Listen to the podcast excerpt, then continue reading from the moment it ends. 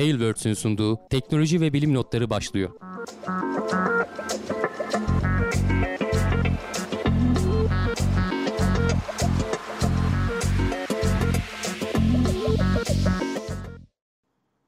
Teknoloji ve bilim notlarına hoş geldiniz. Ben Hamdi Kellecioğlu. Karşımda Volkan Ekmen var. Her hafta olduğu gibi teknoloji ve bilim dünyasının haberlerle karşınızdayız. Nasılsın Volkan? Çok iyiyim abi. Teşekkür ederim. Seni sormalı. Sen de iyisindir umarım. Ben de iyiyim. Uğraşıyoruz işte. Az önce kuliste konuşuyorduk. Ee, 250 bin dolar çok para mı az para mı diye. evet, ee, evet. Podcast'i dinleyenler bu muhabbetten uzak kaldılar. Ee, canlı yayına herkesi bekleriz. Buradan bir kez daha hatırlatmış olalım. Sadece podcast'te kalmayın. Yayınlara katılın. Ee, burada kuliste ve yayının sonrasında gerçi soru cevap bölümünü podcast'te de veriyoruz. Ee, siz de katılabilirsiniz en azından canlı yayına katılırsanız yorumlarınızı görürüz. Onun üzerine konuşuruz. Sorularınız olsa onları cevaplamaya çalışırız. Yayına bekleriz. Bize destek olmak istiyorsanız e, TeknoSeyir kanalımız abone olabilirsiniz, katılabilirsiniz. E, diğer bilim kanallarını da desteklemeyi unutmayın. Gelecek Bilim'de var, Evrim Ağacı var. Ara ara bunları hatırlatıyorum. Bu tarz kanallara destek olursanız sizlerin sayesinde ayakta kalabiliyorlar. Yayınlarını devam ettirebiliyorlar. Ne yapalım Volkan? Başlayalım mı hemen? Senin Başlayalım bir duyurun abi. var mı? Ee, bir duyurumuz yoksa Twitch'te de takip edebilir arkadaşlar. Orada da oyun yayınları devam ediyor. Hatırlarında olsun diyelim. Ee, istersen abi bir korona değerlendirmemiz varsa önce onu yapalım. Evet, ee, gene nedir genel birkaç güzel istatistikler falan evet. buldum. Ee, onlardan başlayalım. Bugün ben ikinci aşım oldum bu arada. O çok güzel. Ee, henüz daha bir etkisi olmadı. Hafif kolum ağrıyor ama e, bazı izleyicilerimizden ben görüyorum Tekno Seyir'de yazıyorlar. E, bu ikincisi fena vurdu falan. e, iki gündür kendime gelemedim falan diyenler var. Şimdilik bir şey yok bende. Hafif kol ağrısı. E, geçen seferde de ay olduğu gibi ekstra bir durum yok gibi görünüyor. İnşallah böyle atlatırız. O da bir buçuk günde falan geçmişti. Ee, baş ağrısı vesaire falan olmadan ikinci dozumuzu da atlatmış oluruz. Ee, ekrana şeyi verdim. Türkiye haritasını verdim. Sağlık Bakanlığı'nın yayınladığı. Geçen hafta sadece Muğla e, maviydi. Yani %80'in üzerine e, pardon %75'in üzerine çıkan iller arasındaydı. E, şimdi 4'e çıktı. E, Ege tarafından başladık diyelim. Marmara ve Ege yani batı illerinden başladık. Sağa doğru artık darısı başına diyoruz diğer illerin. En sağ taraf çünkü kırmızı durumda. Yani Bitlis mesela en düşük e, aşılanma oranı %31.4. E, Doğu illerinde aşıya pek yüz verilmiyor. E, nüfusun gençliğinden mi artık tam olarak neden bilemiyorum. Hakikaten şöyle hani grafiğe haritaya da baktığın zaman batıdan doğuya doğru böyle bir şey var. Bir akış var yani o görülebiliyor net bir şekilde. Birinci doz olanların oranı %61'e ulaşmış. E, güzel hani bunların ikinci doz olacağını da varsayıyoruz önümüzdeki günlerde işte benim gibi. Yavaştan ikinci doz olduktan sonra e, baya bir e, toplum bağışıklığı sağlanabilecek noktaya gelecek ama bunların %80'lere doğru bir yaklaşması lazım. E, biraz daha yavaşlayacak gibi görünüyor. Şöyle bir grafik buldum. Bu e, Ankara'da yapılan aşıların e, oranları haftalık olarak vermişler burada. Kırmızılar birinci doz, maviler ikinci doz, koyu mavilerde üçüncü doz. Kırmızıları görüyorsun. Haziran'ın başından itibaren kırmızılarda ciddi bir artış oluyor. Sonra düşmeye başlıyor. Ondan sonra sürekli düşüyor ve diğer dozlar artmaya başlıyor. bu düşüşü hafif sabitleyebilirsek ki ben de bugün aşılı olmaya gittiğimde ilk gittiğim gündeki kalabalık yoktu. Baya baya ferahlamıştı ortalık. Ee, insanlar inşallah sansaklamazlar. Çünkü bu işte delta varyantı vesaire falan e, şey yapıyor. E, ortalığı kasıp kavurmaya devam ediyor. Şimdi birazdan konuşacağız. Aşılar işe yarıyor mu diye ara ara hep bize gündemimize geliyor. Şöyle bir grafik buldum. E, sol tarafta semptomatik tedavi semptomları gösterip göstermediğini gösteriyor. Tedavi değil de yanlış söyledim onu. Sağ tarafta da hastaneye yatıp yatmadığına ilgili ve e, burada bütün e, bildiğimiz aşılar var işte Pfizer mavi olan, AstraZeneca kırmızı olan, Moderna da yeşil olan. Birinci doz ve ikinci doz e, uygulanmış versiyonlarını da görüyorsun. Şimdi alfa ve delta e, varyantlarına karşı da ne kadar etki oldukları görülüyor. Şimdi İngiltere'de yapılan bir araştırma sonucuna göre alfa varyantı da %90'ların üzerinde e, Pfizer'den bahsediyorum. E, Delta varyantına da %80'lerin üzerinde etki ediyor. İki doz yapılırsa. Bu kesikli çizgiler tek doz. Ona bakalım hemen. E, tek doz olanlarda alfa varyantı %50'lerde görünüyor. E, da düşüyor. %30'ların üzerine %35'lere falan düşüyor. AstraZeneca'nın e, şeyi biraz daha düşük. E, dozda olmasına rağmen onun koruyuculuğu daha düşük. Bu yalnız dediğim gibi semptomatik tedavide.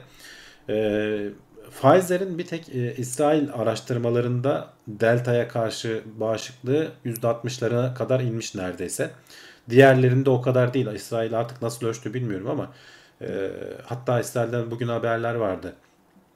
E, bağışıklık sistemi baskılanmış olanlara 3. doz Pfizer'in yapılmasını önermişler. E, şimdilik diğer e, FDA galiba açıklama yaptı. 3. doz Pfizer'e gerek yok diye normal insanlarda ama bağışıklığıyla ilgili bir sıkıntı varsa 3. dozu olmak yani tekrar bir tetiklemek için 3. dozu olmayı belki önümüzdeki günlerde bizim Sağlık Bakanlığı da bu anlamda bir karar alabilir. E, genel olarak hani bakıldığında Pfizer'in e, koruma oranı Türkiye'de de hani yaygın olarak e, Sinovac'la birlikte vurulan şey. Sinovac'la ilgili de bazı istatistikler var. Onların grafiği yok ama onları da sözlü olarak söyleyeceğim. Ee, sağ tarafta e, hastaneye yatış oranları e, yaz, has, semptomatik olarak korumasa bile Pfizer hastaneye yatış oranlarında aynı, neredeyse aynı oranda koruyor. Yani hastaneye yat, yatış ve ölüm oranlarında alfa ile delta arasında Pfizer için çok fazla fark yok gibi görünüyor. Ee, İsrail'de de aşağı yukarı aynı. Ee, sonuçta hani aşılar e, şey gibi görünüyor, işe yarıyor gibi görünüyor bütün e, istatistikler. E, bunu söylüyor şu an için. E, Sinovac'ın dördüncü faz sonuçları açıklandı diye geçenlerde Fatih Altaylı'nın köşesinde okudum ben. E, 10 milyon kişi üzerinde yapılan e, bir e, istatistik bu. İki doz tam olarak aşı olanların e, semptom göstermemesi %65.9'muş. Yani burada biraz AstraZeneca'ya yakın diyebiliriz. E, hastaneye e, yatmayı engelleme 87.5 yoğun bakıma yatmayı engelleme 90.3. Yani iki doz Sinovac da aslında baya baya koruyor. Ee, bu tabi şeyden bu herhalde yapıldığı sırada delta varyantı o kadar yaygın değil. Delta'ya karşı ne olduğunu ayrıyeten bakmak lazım. Ee, bu herhalde dördüncü faz çalışmaları yapıldığında e, sanırım alfa varyantı vesaire falan onun, onun üzerinde yapılmıştır diye düşünüyorum. E, Hollanda'dan ilginç istatistikler var. E, aşılarla ilgili hani konuyu kapatalım. Hı hı. Hollanda'da e, biliyorsun e, serbestleşmeyi şey yapmışlar. Onların aşılanma oranları da yüksek. Ama Temmuz'un 5'inden itibaren çok hızlı bir artış gerçekleşti. Yani vaka sayıları 500'lerde 600'lerdeyken bir anda 10 binlere ulaştı. Yani böyle bir hafta içerisinde öyle e, kısa bir zamanda. Dolayısıyla tekrar e, önlemleri almak zorunda kaldılar. Burada ilginç olan yaş aralığı aslında bence. Şurada şöyle gösterebilirsek. E, şimdi bak 90 ve üstü yaş e, şu grafikte ekranda düzgün görünüyor mu? Şöyle şey yapayım. 90 ve üstü yaş e, aşılandığı için sabit gidiyor muhtemelen. E, 80'ler de öyle, 70'ler, 60'lar hep e, aynı seviyelerde. E, ya, yaş gençleştikçe e, bu son vakaların artma oranı artıyor. Özellikle 20-29 yaş bir anda bak o grafiği eklediğim zaman diğerleri nasıl küçük kaldı. E, ve 10-19 yaş. Yani gençlerde bu çok daha yaygın. E, özellikle de şu anda bu son 5 haftanın grafiğini gösteriyorum ben. E, Delta varyantının yaygın olduğunu söylüyorlar. Gençler bizi etkilemiyor nasıl olsa diye düşünüp aşılanmıyorlar benim anladığım kadarıyla. E, öyle yapmayın arkadaşlar. Benim çevremde de görüyorum e, böyle 20'li yaşlarda olan bizi etkilemiyor o kadar da diye e, aşı olmam olmayı düşün olmuyorlar. E, belki hani hastalığı bu şey anlamına gelmiyor bu arada. Bunlar tespit edilen vakalar. Bunlar hani ölümlerin aynı oranda artacağı anlamına gelmiyor. Belki gençler rahat atlatabilir. Belki semptom gösterse bile ki bazıları aşılıdır. E, ölüm oranları düşük olabilir. Bununla ilgili e, yetkililer uyarıyor. Hani vakaların geçmişte böyle bir anda arttığı zaman 10-15 gün sonra 3 hafta sonra ölümlerin de bir anda arttığını görüyorduk. Mutlaka artışlar olacaktır ama geçmiştekiler kadar olmayabilir aşılanan yerlerde. Diğer aşılanmayan, yaygın aşılanma olmayan yerlerde eskisi e, gibi devam edecek. Şöyle bir gra- grafik buldum. Onu da göstereyim. E, İngiltere'de ve Avrupa'da e, pik noktalarına ulaştığında Türkiye'ye ne kadar süre sonra bu sirayet ediyor gibisinden bir istatistik. E, İngiltere'deki pik 2 ay sonra Türkiye'ye geliyor. Avrupa'daki de yaklaşık bir ay sonra Türkiye'ye geliyor ya da 15 gün bir ay arası. E, burada işte Kasım 7 Kasım'da Avrupa'nın ikinci pik noktasına ulaştıktan sonra Türkiye 8 Aralık'ta mesela ikinci pik noktasına ulaşmış. İngiltere mesela 9 Ocak'tayken biz e, Nisan'a doğru kaymışız. E, aralarında yaklaşık 2 aylık bir dönem var. İngiltere bak şu anda tekrar e, bir artış gösteriyor. Bu e, düşüp düşüp tekrar artıyor. Yani bu şeyin serbest bırakılmasıyla bu biraz Avrupa Kupası'nın e, olması da buna e, katkı sağladı muhtemelen. E, hani maçları falan izleyenler görmüşlerdir. Statlar bayağı dolu. E, bizde de e, İngiltere hani şu an yükselmeye başladıysa e, Haziran'ın başı itibariyle yükselmeye başladı diyelim. Bizde de bu bir herhalde bir, bir ay sonra, iki ay sonra e, sonbahara doğru yeni bir pik olarak karşımıza çıkabilir. O yüzden aşılanma önemli. E, aksatmayın arkadaşlar, ciddiye alın. E, şu an için elimizde başka bir e, yöntem yok ve az önce gösterdiğim gibi grafiklerde de aşılar işe yarıyor. Evet. E, bir de o genç kesimle alakalı gösterdiğin grafik bence gayet önemli yani. Hani senin de dediğin gibi şey düşünen çok fazla insan vardır. Ya biz genciz, bize bir şey olmuyor. Hep bir yaşlılar üzerinde ilerledi bu tür e, semptomlar, belirtiler diye. E, ama delta varyantı bayağı işte genç nüfus üzerinde etkili olan bir varyant. E, ya kimse hasta olmak istemez herhalde günün sonunda yani. En kötü baş ağrısı bile insanın moralini bozuyor. E, hayatına mutsuzluk getiriyor. O, konularda dikkat etmek lazım. E, maçlar konusu bence yani sıkıntılı bir durum yaşatacak gibi hissediyorum ben kendi gözlemlediğim kadarıyla. Statlar inanılmaz doluydu ve kimse de maske yok. Hatta o kutlamalar sırasında falan da baya baya böyle iç içe insanlar. Evet. Ee, onlar zaten delta varyantı hani çok hızlı yayılan bir varyant. Çok rahat bulaşıyor. Ee, bir sıkıntı çıkarır mı? Benim gözümde kesinlikle e, olumsuz etkileri olacak. O açıdan e, dikkat etmekte fayda var özellikle. Ve İsrail e, şeyinde de yani İsrail aşılamalarını bitirdi. Ee, ama işte hani üçüncü dozun şimdi planları kuruluyor. Üçüncü doz yapılsa evet, daha mı Üçüncü doz ama az önce dediğim gibi Hı? hani e, belki 6 ay sonra bir sene sonra biz de olmamız gerekebilir. Ama şu an için hani görülen hep şeyleri konuşuyoruz ya burada. Hı hı. E, üçüncü işte yeni yani herkes için yeni. Araştırmalar da arkadan geliyor. Sonuçta bir data birikecek ki bunun üzerine bilim insanları kafa yorsunlar, e, tartışsınlar, ortaya bir şey çıkarsınlar. Şu an için görüldüğüne göre ikinci doz, e, iki doz e, aşılar yeterli olacak gibi görünüyor. En azından hani Pfizer için söyleyeyim. Sinovac için bir üçüncü doz olması öneriliyor şu aralar ama bizim Sağlık Bakanlığı tarafından da. Hı hı. E, orada devletin şeylerine bırakacaksın hani e, kurumlarına bırakacaksın e, karar vermesini. Çünkü onlar hem dataları inceliyorlar. Bütün dünyadaki hı hı. şeyleri de yakından takip ediyorlar. Biz de tabii hani haberler çıktıkça şey yapıyoruz. Ee, İsrail'deki az önce söylediğim gibi tekrar söyleyeyim. Bağışıklık sisteminde baskılanmış olanlar için 3. dozu yani yeterince antikor üretememiş olabilirler diye bir kere daha tetikleme adına e, aşılamayı önermişler. E, yapmaya başlamışlar hatta. Diğer yerlerde şimdilik böyle bir şey yok. Sadece bizde işte e, iki doz Sinovac olanlara üçüncü dozunu da yapmaya başladılar. Ya aslında bence orada en güzel uygulama antikor testi yaptırdıktan sonra hani e, evet. üçüncü doz olmak ama devlet sanırım onu karşılamıyor. Karşılamıyor. Gerek var mı onu da bilmiyorum açıkçası. Ya hani, bilmiyorum hani en azından hani şeyden emin olursun. Ben bir zararı yok yani üçüncü dozu diye. hani olun dedikten sonra olsan bile en fazla hani devletin elindeki dozları gereksiz yere kullanma en en büyük zararı bu olabilir. Hani senin vücudun için bir zarar yok antikor seviyesi belli bir miktara ulaştığı zaman tekrar aşılansan e, bir daha da yani daha da artıp bir başka bir noktaya gelmiyor. E, tabii evet. Belli bir yerde sabit da... kalıyor. En fazla o aşı boşa gitmiş oluyor. O yüzden mesela e, bizde iki doz Sinovac olanlarınkini saymayabilirler diye e, şimdi şeyi açtılar. iki doz e, Biontech'e de açtılar. Ee, Avrupa'ya gidecek olanlar için özellikle orada bir karışıklık oldu. Önce devlet bir onların şeyini kaldırdı, yasakladı. Sonra baktı olmuyor çünkü Avrupa'da da karışıklık var. Bazı ülkeler kabul ediyor 3 e, 2 doz olup da üstüne bir doz olanı. Bazı ülkeler etmiyor. Yani bu bütün dünya için yeni bir şey ve standartları olmadığı için evet, evet. E, bizde de önce devlet kaldırdı gerek yok diye. Sonra baktı bazı vatandaşlar gidemeyecekler bazı ülkelere ister istemez. E, çünkü o aşı karnesi bilmem ne vesaire falan gibi şeyler gerekecek. O yüzden şimdi o hakkı tekrar verdi. E, herkesin olması gerekmiyor. Eğer yurt dışına gidecekseniz olun diyorlar zaten. Onun dışında aşının bollaşmasıyla da e, hani boşa gitme vesaire falan dertleri olmayacak en azından. Diğer ülkeler de inşallah aşılanır da yeni yeni varyantlar gelmez oradan işte. Evet. Asıl ee, mesele bu şu anda. Şimdi bir de merak ettiğim noktalardan biri şu. Şu Türkiye ile alakalı bir grafik gösterdik ya abi.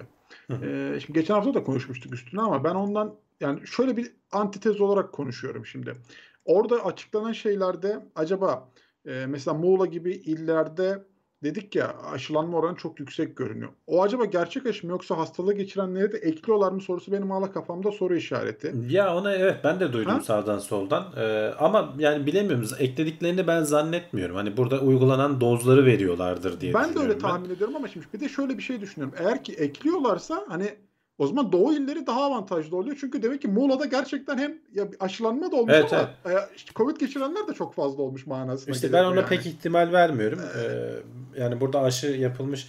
Onu soruyorlar. Hani doyurucu bir cevap da görmedim açıkçası. Ben de Sağlık yüzden hani bunu belki tekrar etme gereksinimi duydum. Hani bu açıdan da bakmak lazım oluyor. Biz bunu gösteriyoruz ama benim aklımda da açıkçası bir soru işareti kaldığı için hani tekrar etmek e, Yani babında söyledim. Aşı aşı takvimi veya aşı grafiği Hı. veriyorsan hastalanan hastalanmış olanları aşılanmış diye duyuramazsın yani. O yüzden Evet. ben ona ihtimal vermiyorum. Hani bir doz diyorsan bir doz gerçekten aşı olanların sayısı. evet, ben de öyle olduğunu diye, tahmin ediyorum ama gene hani bunu da evet. hatırlatmakta fayda var. Daha böyle ayrıntılı güzel bir cevap gelirse bir yerlerden gene onu da hatırlatıyor, paylaşıyor oluruz. Evet. Ee, evet, şimdi bir de Covid ile alakalı şöyle bir haber e, düştü gündeme. Aynı anda iki farklı korona varyantına yakalanan hasta ilk kez duyuruldu. Evet yani kanıtlanmış belki geçmişte de vardır. Aha. Ben haberlerde konuştuğumuzu hatırlıyorum ama e, bu herhalde artık kayıtlara girmiş, e, ölçülmüş. Aynı anda iki varyanta da yakalanmış. 90 yaşında Belçikalı bir e, kadın hayatını da kaybetmiş e, ne yazık ki.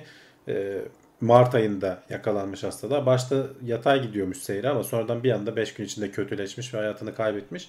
Aynı anda hem e, İngiltere hem de e, Güney Afrika varyantına maruz kalmış. E, nasıl olduğunu bilmiyorlar tabii. İki varyanta birden maruz kaldığın zaman daha kötü mü olur e, o da bilinmiyor. Hani bu o anlama gelmesin.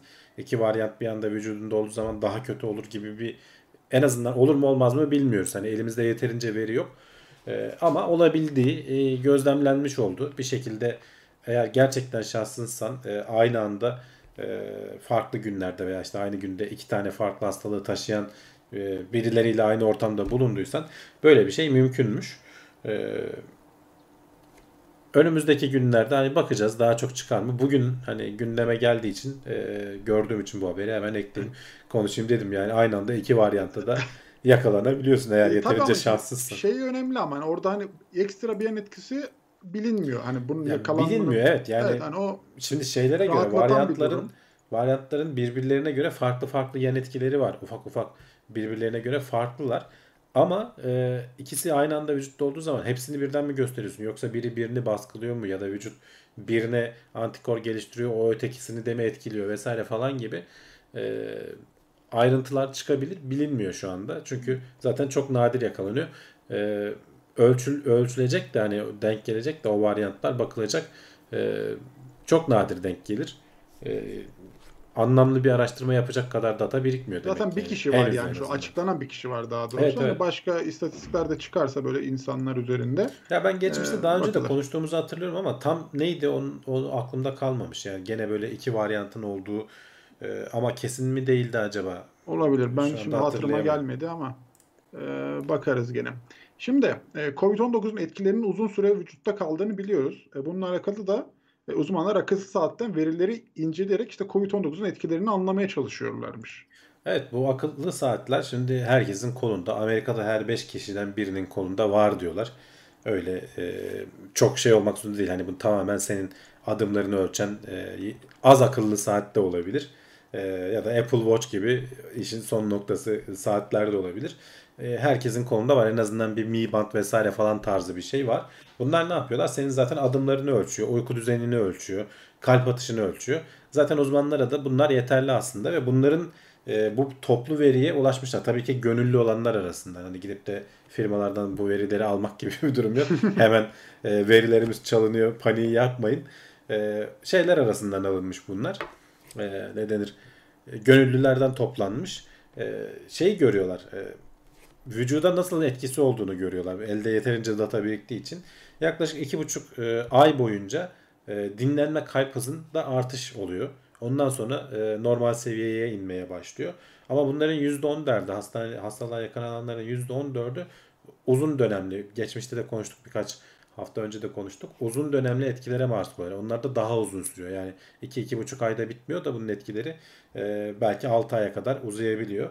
E, uyku düzenin bozuluyor. Daha fazla uyumak zorunda hissediyorsun. O kalp atışı falan vücudun metabolizması artınca muhtemelen yorgun hissediyorsun kendini. E, bir de tabii ki hareketliliğin düşüyor. E, hareketlilik düşüşü 24 gün sonra normale dönüyormuş. E, o adımların ondan sonra normal hissediyor diyorlar insanlar. E, ama e, kalp atışının artması dediğim gibi 2-2,5 aya kadar uzayabiliyor. E, çok yani ilginç istatistikler değil. Sadece benim şey çok ilgimi çekti. Yani bu artık hani herkesin hani öyle bir çağa geldik ki herkesin kolundaki saatlerden e, bir salgın hastalığın gidişatı ölçülebiliyor. E, buradan bir data alabiliyor uzmanlar. Birileri bunun peşine düşüyor. E, oradan bir fikir, bir mantık çıkarıp e, belki tedavide falan kullanılabilecek bir şeyler üretmeye çalışıyorlar. Evet, bu az evvelki şeyle alakalı işte Hakadugire şey demiş, iki kez arka arkaya Covid olan hasta. Acaba onu mu sen hatırladın abi? Hani ben Belki onu, de, onu konuştuğumuzu de olabilir. hatırlıyorum Evet, ama evet, aynı şey miydi emin değilim. Bu arada Serdar Semercioğlu işte hani e, bant gibi şeyleri alınca otomatik gönüllü oluyorsun zaten demiş ama hani onlarda şey var açıkçası kapatma gibi bir ayar var. Benim verilerimi paylaşma gibi ayarlar var firmayla. Evet, Ama evet, tabii otomatik kadar- gönüllü olma diye bir şey yok. Firma tabii hani el altından veriyorsa vesaire bilemem. O ayrı bir şey. Ee, normalde burada da öyle değil. Ee, burada insanlardan izin alıp bu datalarını toplamışlar. Ee, Evet, e, Covid'le alakalı haberlerimiz bu kadardı. Şimdi açıkçası uzaya doğru bir yolculuk başlıyor ama bu sefer gerçekten gidiyor yani birileri uzaya doğru gidiyor. Bu sefer Ee, gerçekten evet. gidildi diyorsun. Gidildi. Richard Branson Spaceship 2 ile uzayın sınırına uçtu. Bak ben o sınırına bölümüne dikkat çekmek istiyorum açıkçası. Evet onu geçen haftalarda da konuştuk aslında zaten. Şu anda kokpitin içerisinde ne yaptıklarını gösteriyoruz. Richard Branson bir konuşma yaptı burada işte çocuklara falan. Ee, yani toplamda bir iki saatlik falan bir şey. Konserler vesaireler. Ee, ünlü işte Stephen Colbert falan vardı e, sunucu olarak. E, bir şeyler anlattı falan. Yani olayı baya baya aslında çok da hani böyle albenisi olmayan bir şeyi 5 dakikalık falan bu havada uçtukları kısım işte 5 dakika. Ee, bu kısımda e, şey yaptılar. Ne denir? Ee, işte konserlerle bilmem nelerle bunu mümkün olduğunca sündürdüler. Hatta işte e, daha uçak giderken yayına başladıkları için e, şey Richard Branson'ın annesine yazdığı mektubu falan anlattılar. Yani böyle olayı baya baya dramatize ettiler. E, sonuçta özel sektör olunca olayın hani bundan büyük bir e, hikaye çıkarmaya çalışıyorlar. Küçümsediğimden değil hani büyük bir şey ama zaten hani bu uçak iki kere üç kere uçtu aslında. Hani daha önce de pilotlarla birlikte hatta bir tanesinde e, şey de vardı gene Virgin Galactic'in bir tane elemanı da vardı. E, ama ilk defa bu kadar çok yolcu aldı. Geçen hafta konuşmuştuk. İlk defa kısa bir süre için e, uzayda e, 16 insan oldu. Şu ana kadar dünya üzerinde şeyde dünya dışında e, en çok insan sayısına ulaşıldı. O uzay kısmı işte senin de dediğin gibi biraz tartışmalı. Çünkü bu 89 kilometreye kadar çıktı yanlış e, hatırlamıyorsam. E, şimdi bazı uluslararası standartlar 100 kilometre uzay başlıyor diyor. Ama Amerika'nın standartları mesela bu e, şeylerin deneme pilotları geçmişte e, FAA'den e, astronot e, kanatlarını aldılar. 80 kilometreye çıkmış olmalarına rağmen. Yani Amerika'nın kendi standartları 80 kilometre ve üstünü uzay kabul ediyor. Ama Amerika'daki bunların gene rakibi e, Blue Origin'in CEO'su da e, biliyorsunuz onlar e, uzaya çıkmadılar aslında falan muhabbeti yapıyor. Şimdi onlar da birbirlerine çamur atıyorlar aslında. E, ama hani önemli değil. Yani 80 kilometreyle gitsen e, oraya gittiğinde 80 ile 100'ü ayırt etsen mümkün değil muhtemelen. Aşağı yukarı aynı dünyanın şeylerini görüyorsun. Kıvrımını görüyorsun. Bir miktar işte yer çekimsizliğini hissediyorsun o e, uçak e, serbest düşüş yaparken. E, o da dediğim gibi 5 dakika falan sürüyor. Bunun satışını e, başladılar tekrardan 250 bin dolar e, bilet fiyatı. Yayına başlamadan önce onun hesabını yapıyorduk. Böyle bir şey için 250 bin dolar verir misin vermez misin muhabbeti Evet. yapıyorduk. E, ama işte şey vardı o, o hoşuma gitti benim. E, Richard Branson da 80'lerde bir televizyon programına katılmış. O programda bir telefon geliyor. Kadınlardan bir bir kadın şey soruyor. E, uzaya gitmek ister misin gibisinden bir şey soruyor. Onu vermişler. Adamın o cevabını vermişler. E, adam aradan işte 88 yılıydı galiba. İşte neredeyse 30 yıl sonra e, adam o hayalini gerçekleştirdi. Astronot oldu. Onunla birlikte giden 4 kişinin de e, Chris Hadfield vardı. Kanadalı astronot. E, bu uzayda gitar çalan abimiz. E, herkes biliyordur. E, sonradan işte böyle kitap kitap yazdı. Baya baya ünlüleri toplamışlardı. İşte geri döndükten sonra e, şey yaptı. E, torunları sa- sarıldı, koştular bilmem ne falan. Yani olayı dramatize ettiler. Mümkün olduğunca e, reklam faaliyetini yerine getirdiler. Bundan sonra bakalım e, takip edeceğiz. Kaç kişi ne uçtu, ne oldu, değişik bir şeyler oldu mu? E, önümüzdeki hafta 20'sindeydi galiba 20 Temmuz'da Jeff Bezos gidiyor. E, gene beraberinde 4 kişiyle. Onu da izleriz. E, uzay sezonu açıldı diyebiliriz. Evet. Richard Branson abimiz de orada e, ilginç. En sonda e, muhtemelen bu detayı herkes kaçırmıştır. 70 yaşında bu arada. Yürürken falan bazen sendeleyebiliyor. Konuşurken falan yaşlı olduğunu hissediyorsun. E, to- şeyin sonunda şampanya patlattılar işte böyle Formula 1 arabalarındaki gibi. E, artık dağılıyor. Herkes birbirine sarılıyor falan. Abimiz gaza geldi. Beraber gitti. E, ablalardan birini aldı omzuna. E, gezdirmeye başladı. Valla dedim Richard abimiz yaş 70 ama iş bitmemiş. İş yani bitmemiş abi yok. Bayağı Para varken bak bak bitmiyor. yani yürüyor onu alıyor aldı götürdü yani sahneden indirdi. Ee, riskli bir hareket canlı yayında böyle bir şey yapması beni çok şaşırttı açıkçası yani. Kalabalık da coşuyor falan orada yani. Evet evet.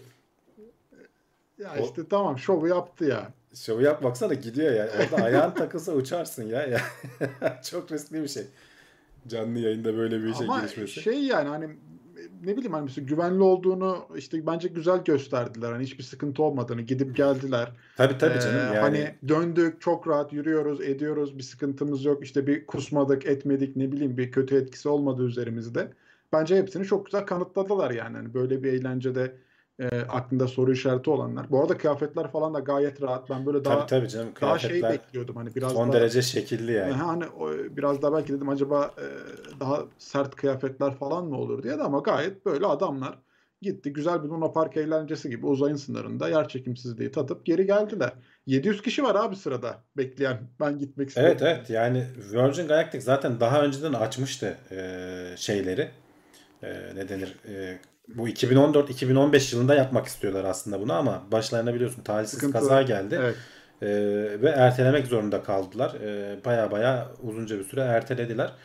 E, ancak işte şimdi nasipmiş. Tam da demek ki sezonu yani herkes şu ana denk geldiğine göre. Ee, şimdi birazdan konuşacağız. SpaceX'in ki ayrı bir dünya. Ee, Blue Origin ayrı bir dünya. İşte geçen haftalarda konuştuk. Balonla uzaya götüreceğim diyenler ayrı bir şey. Ee, herkes uzayda e, otel kuracağım diyenler, para toplayanlar e, mı dersin? Yani herkes şu anda bu işin peşinde. Ee, bu arada bu şey de e, işte 40 küsür bin fitteydi galiba.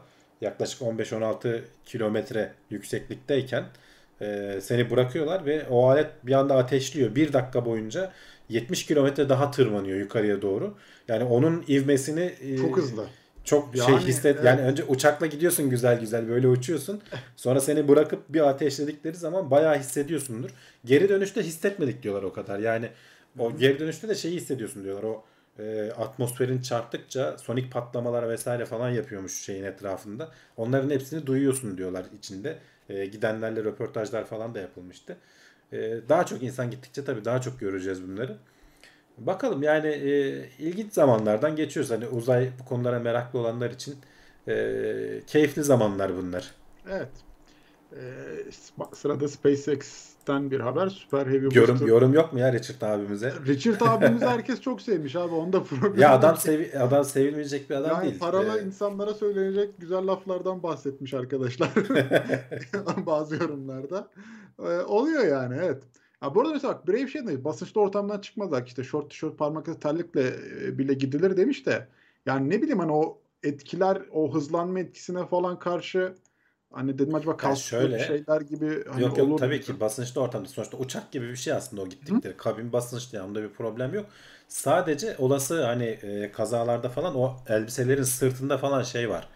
E, böyle paraşüt değil muhtemelen de o böyle hayat can yeleği falan gibi bir şey mi var ya da yastık mı var o arkaya Survival yasladığı zaman falan. bir şey. Bir şey var evet yani onu tam şeyin elbiselere bakalım. Elbiseler o kadar uyduruk basit e, şekilli görünen mavi elbiseler değil yani. Ya ben mesela kask falan gibi hani bir şeyler olur mu diye şey yapmıştım da hiç gerek yokmuş yani. Bayağı adamlar rahatça gittiler geldiler. Ee, Evet güzel evet yani çok eğlenceli. şey çok e, sorunsuz ve düzgün bir şekilde geçti yani. Aynen. Ee, evet sırada SpaceX dedik. Ee, Super Heavy Booster 3 e, yer denemelerine muhtemelen bu hafta başlayacak. Çıkardılar böyle Ya inşallah diyoruz artık. Evet, Çünkü evet. hani e, bekleye bekleye helak olduk. E, bir yandan ben ara ara izliyorum. Hani bunların haberlerini yapmıyorum. İnşaat haberi yapmıyorum diye. Gerçi bizim millet sever inşaat izlemeyi.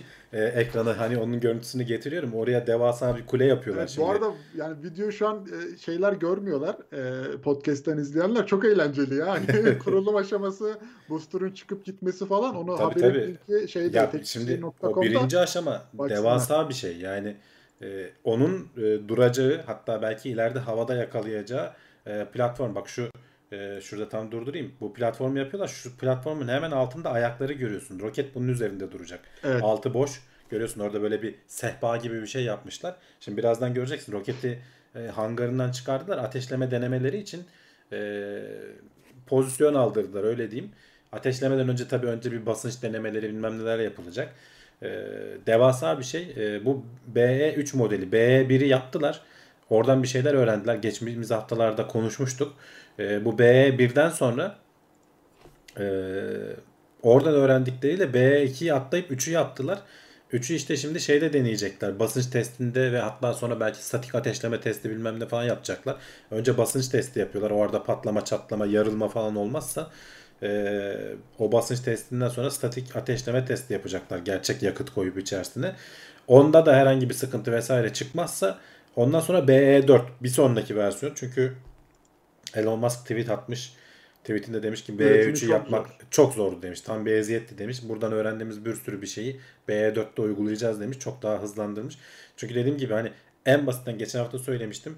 e, 32 tane Raptor motoru var üzerinde. Yani o motorların her birinin üretilmesi 2 gün sürüyor ki hızlı bu. E, e, 32 tane düşün yani ikişer günden 60 küsür gün ediyor. Sadece birinci aşaması bir de ikinci aşaması var. Onun üzerinde de 6 tane daha var. E, baya baya bunun patlaması çatlaması e, işleri geciktirecek. Şurada şeyi göstereyim. Roketin çıktığı ana gide, gidebilirsem onu göstermeye çalışayım. E, hangardan çıkartıp o böyle koca aleti taşıyorlar. E, bütün inşaat alanı boyunca. E, onu da nasıl devirmeden götürüyorlar o da ayrı bir konu. Çok. Sabitlenmiştir muhtemelen ama yani ne bileyim sanki böyle sert bir rüzgar esse e, yan devrilir gibi görünüyor. Bayağı dikine uzun bir şey sonuçta. 65 metre. Evet evet yani bir apartman boyunda bir şey öyle düşün yani. Ee, hani inşaatçı biliyorsun inşaat mühendisliği mezunuyum ben. İnşaatçı olsam burada çalışmak isterdim herhalde. En ilginç inşaatlardan biri yani. Geri kalan tabii çoğu şey orada normal standart hani e, temel atma işte ufak tefek e, ne bileyim şey tesisleri kurma e, gaz depolayacakları vesaire tesisler kurma. Onlar zaten devam ediyor. Yani onların hiç gündeme getirmiyoruz bile aslında ama şöyle baksana baya baya bir yerden alıp hangardan alıp şeye kadar götürüyorlar. Tabii canım. Burada Yani işte artık denemelerden geçecek. işte vinçle aldılar, koydular. Ee, şimdi dediğin gibi işte denemeler falan filan. Yani bu hafta ateşleme falan görmeyiz. Sadece basınç testleri falan eğer başlanabilirse o da onları görürüz. Ee, patlarsa işte o içindeki o devasa şeyler tanklar dayanamaz da yarılırsa falan onu izleriz. Ee, onun haberini yaparız. Ya patlamasın yazık ya. Patlamasın 32 tane tabii Raptor canım. motoru diyorsun yani. Motorlar Abi daha 60 takılı bin- değil. Motorları sonradan takıyorlar işte. Ee, Hı. onlar o, o kadar kafaları çalışıyor yani bunu basınca dayanabileceğinden emin olduktan sonra motorlarını Hayır takıyorlar. herhangi bir aşamada patlamasın yani. Bunu böyle gidip e, uçtuğunu böyle rahat rahat izleyelim yani. Evet, şey Görmek diyorlar istiyoruz. e, ilk 10 versiyonda bu B'nin 10. versiyonuna kadar çok hızlı değiştiğini göreceksiniz diyor Elon Musk. Bu bak şu anda ekranda e, şey yerleri görülüyor. Kaynak yerleri görünüyor. Bu kaynak yerleri bile değişiyor. e, modeller arasında. Şöyle mi kaynak yapsak daha iyi olur, daha mı iyi tuttururuz, böyle mi yapsak daha iyi tuttururuz diye. E, bunların bile e, şeyi bakılıyor. Çok ayrıntısı var. Boruyu buradan mı geçiriz? Burada bir sürü içinde boru var. Hani buradan görünmüyor ama şuradan mı geçirsek, buradan mı geçirsek yaparken daha hızlı üretmek için bunu yani bir kere yapmak da yetmiyor. Bunu seri üretimini, üretimini hızlandırmak için neler yapmaları gerektiğini de düşünüyorlar. O yüzden hani Elon Musk'ın tweetinde dediğine göre ilk 10 versiyon hızlı değişecek. Aynı şey Starship için, e, bunun ikinci aşaması için ilk 30 e, prototip hızlı, rapid değişme şey diyorlar. Changing olacak diyorlar. Hızlı değişecek diyorlar. E, diğerleri için ondan sonra artık biraz daha tasarım oturuyor yerine ve e, normal üretim şeylerine geçiyor. Tabii ki hiçbir zaman geliştirme bitmez ama bir yerden sonra artık e, bir doyum noktasına ulaşır. Kaldı ki bunlar sadece daha ilk versiyonları. Bu Starship'in biliyorsun Ay'a giden versiyonu olacak. e, yörüngede duranı olacak. Ne bileyim işte kargo versiyonu olacak. Tanker versiyonu olacak. Yani Starship dediğimizde tek bir yapı da değil. Alt kısmı belki hani tek belli bir yapıyorlar ama ikinci aşaması e, taşınacak yüke yapılacak göreve göre değişen yapılar itibaa ediyor. Artık bekliyoruz hani e, sıkıldık ne zamandır elimiz boş. Elon Musk yetiş ya Elon diye. Bak Virgin geliyor. Adamlar uzaya doğru şey yaptılar yani hemen. Virgin bunun, bunun, bunun aynı şeyde değil ya. Yok ama Bu- hani haberler olarak şeyi aldılar yani. Hani şimdi gündemde güzel bir yer aldılar Evet evet. bence Ee, yani. ya tabii SpaceX hani gündemi çaldılar bir miktar çaldılar ama o açıdan. şimdi yani. şu aletin ateşlendiği zaman çıkaracağı sesi ben çok merak ediyorum. Yani 3 3 Raptor motoru ateşlendiğinde bile hani o gürültülü versiyonu dinleyebildiyseniz baya baya ses çıkarıyor. Çok uzakta olmalarına rağmen. O 32 Raptor motoru ateşlendiğinde cam çerçeve bırakmayacak herhalde yakındaki yerlerde. O yüzden offshore platformlar falan yapıyorlar. Denizin ortasından mı atsak bunu ne yapsak falan şeklinde. Yani o devasa bu bambaşka bir şey yani. Ee, bizde olsa 3-4 defa açılış temel atma töreni yapılırdı demiş. Doğru demiş. Doğru demiş. Çıkarıyoruz, kesiyorum kurdeleyi diye. Çıktı hangardan, evet yerine geliyor. Ee, güzel olabilir. Brave 20 katlı bina demiş. Evet 65 metre yani kafasında canlandıramayanlar şu Ee, anda orada tam emin olmayan arkadaşlar 22, 23 katlı falan. 24 önemli değil. 20 katlı bina bayağı yüksek yani. Evet, evet. Bizim 10 apartman katlı binada 13 oturuyorum katlı, ben hani. Uzun yani bayağı uzun. 13 katlı bir apartmanda oturuyorum ve uzun. Evet işte yani düşün. Sıkıntı. Bayağı bayağı. Ee, evet şimdi Özden bir soru sormuş. Böyle inşaatlarda mühendislik nasıl oluyor? Normal inşaat mühendisliği mi, havacılık mühendisliği mi diye. Hı. Ya şimdi bu, bu normal inşaat. Hani burada yaptığın şey havacılıkla diken ilgili değil. mühendisi. Tabii tabii yani orada e, şey yapanlar, o kuleyi dikenler, onun temelini atanlar, hesaplamalarını yapanlar, işte o vinçleri kuranlar falan vesaireler. Onlar inşaat mühendisleri. Orada havacılık mühendislerinin herhangi bir danışmalarının gerektiğini düşünmüyorum. Havacılık başka bir şey çünkü orada işte havanın aerodinamiği vesairesi o roketin e, olayları o farklı bir alan. Burada statik e, roket orada duracak. Tabii ki yani normal bizim evlerimizdeki inşaat gibi değil bambaşka e, tasarım parametreleri var. Dayanması gereken güçler farklı ama hani onu hesaplayanlar inşaat mühendisleri. Evet. Ee, şimdi Satürn'ün uydusu inşallah doğru telaffuz ederim. Enceladus. Doğru mu? Ettim. Enceladus evet yani Evet, Enceladus'un püskürttüğü gazlardaki metan miktarı canlılığa işaret ediyormuş. Ee, Evet yani bu zaten hani tahmin ettiğimiz bir şey aslında. Ee, Bu Cassini e, Satürn'e çakılmadan önce e, biliyorsun bunun çok yakınından geçti. Üzerinde hani tam anlamıyla bu iş için olmasa da e, bazı sensörlerle o e, buhardan e, Enceladus'un o buz kaplı yüzeyinin aralarından çatlaklarından fışkıran e, buhar, su ve gaz bulutundan diyelim bazı örnekler aldık ve bunların değerlendirmesi hala sürüyor. Üzerinden 4 yıl geçmiş.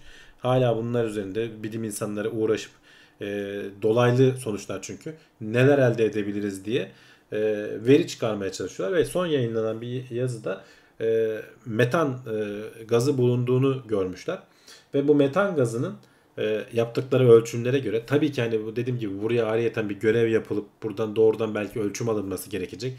E, ama tabii ki gideceğin yeri seçmeden önce orada ne e, olduğunu tahmin edebiliyorsun. Hani oraya para ayıralım mı, kaynak ayıralım mı diye. Böyle araştırmalar o zaman çok işe yarıyor. Bu metan gazı normal kendi hani bizim derin okyanuslarda gördüğün o e, fokurdayan bacalar vardır. Onun etrafında canlıların olduğunu biliriz. Yüzlerce derece sıcaklıkta yaşayan ve oradaki işte hidrojeni birleştirip de oradan enerjisini üreten hani oksijenli solunum değil de hidrojen üzerinden enerjisini üreten bakteriler var. Bunların çıktısı olarak metan gazı e, çıkıyormuş. Buradaki metanın da muhtemelen doğal yollardan yani abiyotik diyorlar. Biyot, biyolojik olmayan yöntemlerle oluşturulabileceğinden daha fazla olduğunu tahmin ediyorlar yaptıkları dolaylı ölçümlere göre. Dolayısıyla e, Enceladus hani birkaç tane güneş sisteminde e, canlılığın olabileceği böyle en çok olma ihtimalinin olduğu yerlerden biri. Bir tanesi de Io'ydu galiba. Gene e, Jüpiter'in uydusuydu sanırım o da. Gene böyle yüzeyi buz, e, içinin e, su olduğu. Bunlar şimdi kendi gezegenlerine yakın olduğu için e, büyük gezegenler çok gelgit olaylarıyla böyle e, sıkışıp bükülme, sürtünme vesairesiyle falan iç dinamiklerini korumayı başarmışlar. Güneşten çok uzaklar. Normalde e, o uzaklıkta eğer böyle su gezegeni vesaire falan olmasa şey yapamayacak. E, kendi gelgitleriyle sürtünmesinden dolayı o iç e, jeolojik aktivis, aktivitesi olmasa sıcak olmayacak canlılık için. Ama burası işte iç o dış kısmı zaten buz dediğim gibi tamamen kapalı. Altında sıvı ok, e, okyanus olduğunu e, biliyoruz. Artık hani bu fışkıranlardan da zaten ondan emin oluyoruz. Hatta şöyle ekranda onun şöyle bir şeyi var, çizimi vardı onu göstereyim şuradan. E, alt tarafta işte fokurdayıp bu bacaların etrafında muhtemelen canlılık e, çok büyük ihtimalle var. Ama tabii ki hiçbir zaman oraya gidip de bunu ölçüp de görmeden e, emin olamayacağız. E, oraya bir görev göndermenin işte şimdi planlarını yapıyorlar. Bu e, buz tabakası e, çok ince değil. Kilometrelerce kalınlığında uzayabiliyor bazı yerler. Onu nasıl deleriz de aşağı ineriz kirletmeden oraları. E, yüzeye bir araç indirip sonra oraya böyle çünkü boşluk değil dediğim gibi o fışkıran gazlar çatlak bulup aradan fışkırıyor ama sonra geri kapanıyor buz olduğu için yüzey sürekli kendini tamir ediyor. Tazeliyor. Tazeliyor aynen. E, dolayısıyla güneş sistemindeki en ilginç yerlerden biri. E, inşallah ömrümüz içerisinde diyelim. Çünkü uzakta e, oraya bir görev henüz daha tasarlanmış değil. Daha tasarlanacak da sonra yapım aşamasına geçecekçe en az 15-20 yılı alır. Gidecek de. Yani Cassini 7 yılda gitmişti oraya yanlış hatırlamıyorsam öyle düşün. Fırlatıyorsun 7 yıl gitmesini bekliyorsun sadece. Ee, yani dediğim gibi benim inşallah ömrümün içerisinde görmek isteyeceğim sonuçlarını merakla bekleyeceğim e, görevlerden biri olur. Mars'a artık hani şey yaptık. E, Mars o okey oldu. Evet artık yani ayak yolu oldu. Her herkes evet, farklı evet. ülkeler e, şeyler roverlarını gönderiyor. Orası da tabii ki çok hani ilginç ki hala orada da canlılık bulma ihtimalimiz var. Yüzeyin altında vesaire falan ama e, bu böyle su dünyaları e, en azından yüzeyin altında su olduğu, okyanus olduğunu düşündüğümüz yerler çok çok daha ilginç geliyor bana şu an. Yani Mars dediğin gibi evet bir mesela rover kazası haberi gelse roverlar çarpıştı çok şaşırmayız herhalde. Şaşırmayız. Evet. yani o kadar ayağa düştü gibi oldu da. E, buralar farklıdır ama şey heyecan verici tabii. Mesela 4 senelik e, görevin ardından böyle daha incelemeler devam ediyor. E, ya evet o çok ilginç yani data, geliyor. datayı toplamışsın sen 4 sene sonra hala inceleyip şey yapabiliyorsun yani. Çok demek. Sonuç yani çıkarabiliyorsun. Çok farklı yerler var. Ee, evet. İşte nereden ne koparırızın peşinde herkes. E, tabii maliyetler de çok yüksek. Elinde ne varsa hepsini değerlendirmek istiyorsun günün sonunda. E, ama tabii ki güzel gelişmeler. Bakalım devamını da.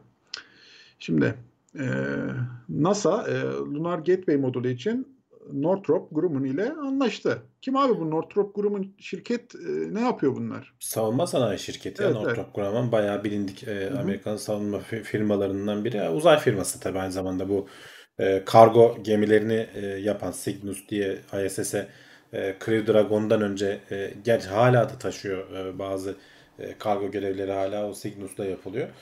E, o e, 935 milyon dolar değerinde ihaleyi almış. İlk e, şey olacak bu. Lunar Gateway dediğimiz biliyorsun ayın yörüngesine kurması planlanan, yüzeyi yüzeye kurulması planlanan ayrı.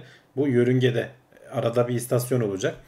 E, yüzeye inişi ve sonrasında dünyaya dönüşü kolaylaştırmak için planlanan bir e, istasyon var orada. E, ISS kadar büyük değil ama sonuçta içerisinde 3-4 tane astronotu barındırabilecek kapasiteye sahip. Kısa bir dönem içinde olsa en azından. E, ve etrafında pek çok şey ekrandaki görüntüsü de yanlış değil aslında şu bağlanma modülleri falan. Hı hı. Bunun tasarımı 2024 yılında falan fırlatılması planlanıyor. E, ondan önce eğer gecikme olmazsa e, Artemis görevleri yapılacak. Artemis 1, 2, 3 Lunar Gateway olmadan yapılacak. Ondan sonraki görevlerde Lunar Gateway'ler hayata geçecek. Bu e, astronotları barındıracak bölüm de olacak içinde. Aynı zamanda iki bölümü birleştirdiler altta. Bunlar ayrı ayrı fırlatılıp e, şey yapılacaktı. Sonra uzayda birleştirmesi planlanıyordu. Sonra bu işi gereksiz karmaşıklaştıracağına karar verip e, yeterince taşıyabilecek gücümüz de vardılar. Muhtemelen Falcon Heavy ile taşınacak bunlar e, ayın yörüngesine. Ona uygun olarak tasarlanıyorlar.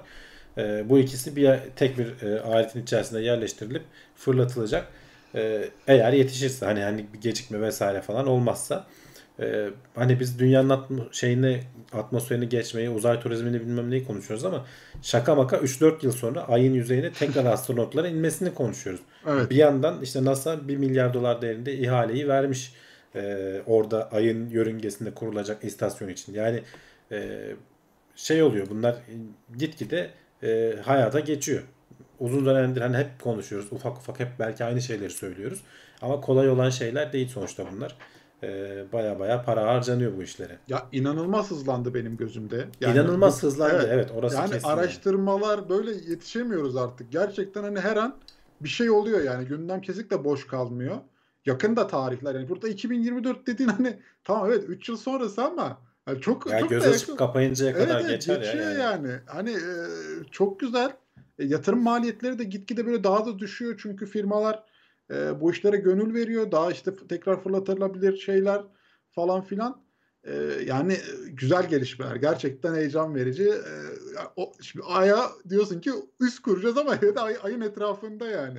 Daha ne olsun Evet ya. evet. Yani Ya- hem gerçekten hem yörüngesinde hem yüzeyinde. Yüzeyindeki Aha. üstü tabii daha uzun vadede. Tabii tabii.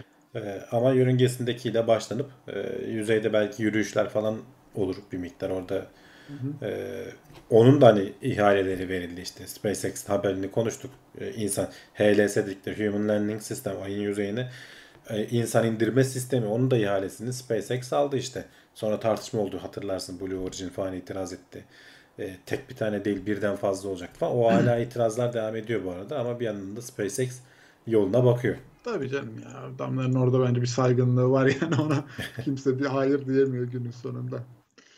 Evet, e, şimdi talebin artması derin uzay ağına ekstra yük getiriyor. Yani port yok gibi bir şey mi oluyor? Nasıl oluyor abi? Aynen. Hani Po- Port yok arızası vermeye başlamış. aynen anlamadım şimdi. Başlamamış daha başlayacak diyorlar. Şimdi bu Aynen. dünya yörüngesinin ötesi işte Mars'la vesaireyle haberleşmeye başladığın zaman NASA'nın Deep Space Network dediği e, bir uzay ağını kullanıyorsun aslında. Sonuçta buradan oraya bir şey gönderip oradan da cevabını almak o kadar da kolay değil. Bu e, Amerika'da, e, İspanya'da ve Avustralya'da galiba bunun üstleri, üstleri var ki e, dünya dönerken her an bir yerden biriyle bir şekilde şey yapabil, iletişim kurabil diye. Ve bunlar hani e, 70 metre falan e, çapında olan antenler. Yani bayağı büyük büyük antenler bunlar. Farklı boyları var tabii. 30 olanları da var. Daha küçükleri de var. Yani nereye ne sinyali göndermek istediğine bağlı olarak değişiyor. E, oranın yöneticisi demiş ki hani e, şu an için sorun yok. Hani bizden ekstra bant genişliği bilmem ne istedikleri zaman onları verebiliyoruz. E, ama bu Artemis görevleri başladığı zaman bu işte Ay'a gidelim, Ay Lunar Gateway yapalım bilmem ne dedikleri zaman bu şeyler yetiş, yetişmeyecek, yetmeyecek demiş yani. E, özellikle kalkış iniş anlarında, riskli anlarında e, yoğunluğu tek bir tarafa vermemiz gerekecek. Öteki taraflar e, açıkta kalacak. Her zaman anlık iletişimi sağlayamayabiliriz diyorlar. Kolay kolay bir çözümü de yok. Tabii ki hani bu işi optimize etmek için dediğim gibi daha uzak için mesela daha büyük çanak, çanakları daha uzakları için kullanacaklar. Yakındakilere daha küçüklerle falan idare edecekler. Ama gene yeterli olmayacak diyorlar.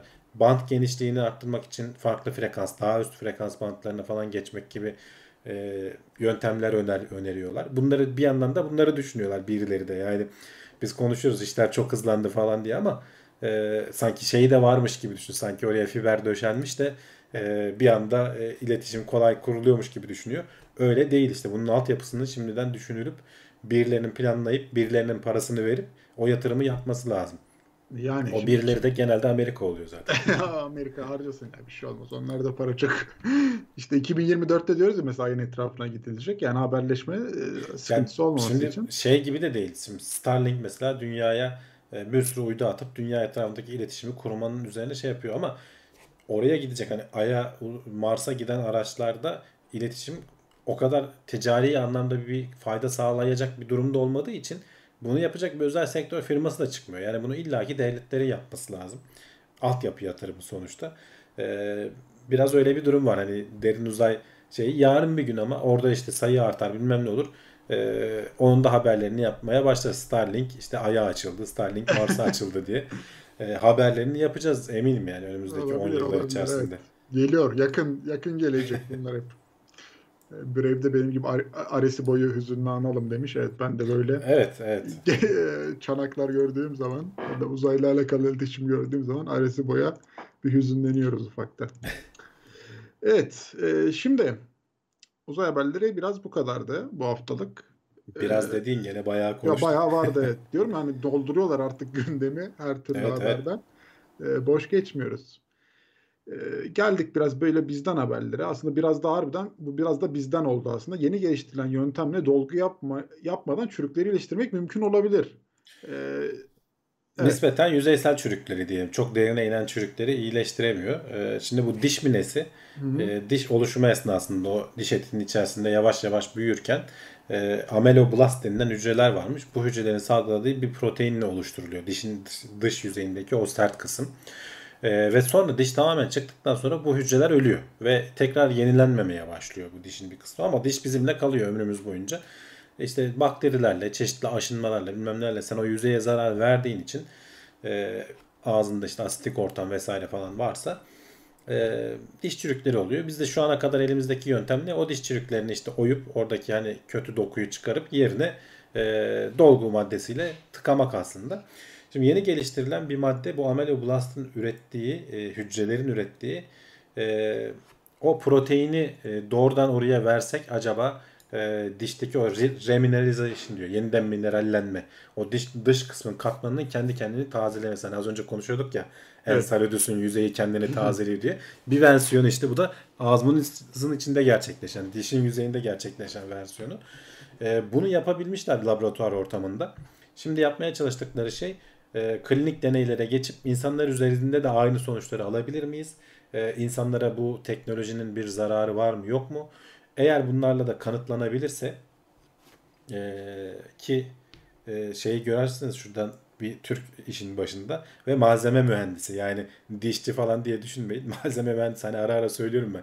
Malzeme mühendisleri çok değişik işler yapıyorlar diye. e, hiç aklınıza gelmeyecek. Yani her şey bir malzeme olduğu için hiç aklınıza gelmeyecek alanlarda malzeme mühendisleri bulunabiliyor. İnşaattan tutun da işte bu e, diş alanında veya uzay alanında her konuda. E, bunlar işte eğer başarılı olabilirlerse e, dediğim gibi çok derine inmeyen, derine inen çürüklerde yapacak bir şey yok. O birkaç katmanı var. Bir alt katmana indiyse orayı gene sen dolguyla kapatmak zorundasın. Şey yapabiliriz diyorlar. Eğer uzun dönemli kullanımında falan sağlığa zararlı olmadığı görülürse mesela diş şeylerinde macunlarında florür desteği vesaire falan vardır ya. Hı hı. E, onun belli bir e, koruma sağladığı biliniyor. E, belki onun gibi diş macunlarına vesaireye eklenen ya da işte ağızda günlük kullanımda e, sürekli dişin kendisini ufak tefek çiziklerini vesairesini falan kapatmasını sağlayabilecek bir çözüm üretebiliriz diyorlar.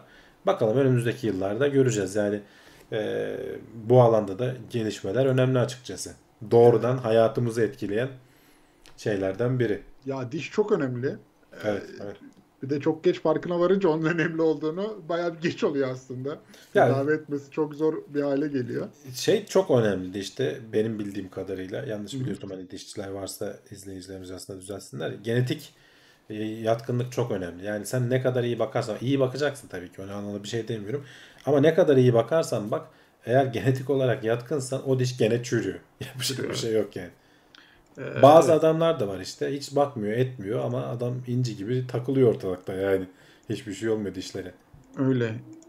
Yani o mesela sigaranın bile etkisi var. Sigara içen adamların dişleri bazen daha da iyi oluyor yani. Ee, ben ama diş ya, konusunda bayağı şeyim yani. Kötü pozisyonlardan birindeyim. Çok da iyi değilimdir açıkçası. Ya işte ağrısı falan vesaire en kötü ağrılardan biridir yani. Tabii hiç kimse yaşamak istemez herhalde. E, ama tabii mesela şimdi senin dediğin gibi abi bu e, işte diş macununa katılır ve etkisi olursa ne güzel. Hani hiç böyle aslında çok da uğraşmadan bir şey yapmadan e, dişini fırçalıyorsan düzenli evet, evet. ekstradan bir yenileme şansı veriyorsun. E, gayet işe yarar. Güzel bir araştırma. E, deneylerde işte e, şimdi şeyler üzerinde yapılmış. Senin dediğin gibi daha klinik ortamlarda yapılmış. İnsanlar üzerindeki deneylerde tam olarak sağlanır biterse e, ne ala isteriz tabii ki böyle bir teknolojiyi hayatımızda en kısa sürede. Ünsal Hanoğlu demiş ki köpek balığı olmak vardı demiş. Evet. Onlar sürekli diş çıkarıyorlar. E, düşse bile yenisi geliyor yerine. Dünyanın en kötü ikinci ağrısı deniyor diş için. Birinci de böbrek ağrısı demiş daha. Evet. Böbreğim e, hiç ağrımadı herhalde. Ya yani. diş ağrısı, böbrek ağrısı, doğum sancısı bunların hepsi e, birbiriyle yarışır herhalde bir ara dişimdeki bir sinire kürdan sokma gibi bir faaliyet yapmıştım. Niye bilmiyorum. hani karıştırırken çok kötü bir ağrıydı. Bir ee, daha tövbe ettim. Yap, yapmamak lazım. Yapmamak lazım. Çok saçma bir şeydi. evet neyse şimdi e, mühendisler demiş ki hamam böceğinden biz esinlendik. Ezilmeye karşı dayanıklı robot yapmaya e, çalışıyoruz demişler. Hatta güzel bir prototip de yapmışlar bence. Evet bayağı ayak, ayakla üstüne basıyorsun. Alet yürümeye devam ediyor. Hamam böceğini Ya esinlenerek yazık ya şey hamam böceği de öyle anmazsın ama ne bileyim yani o da hayvan sonuçta.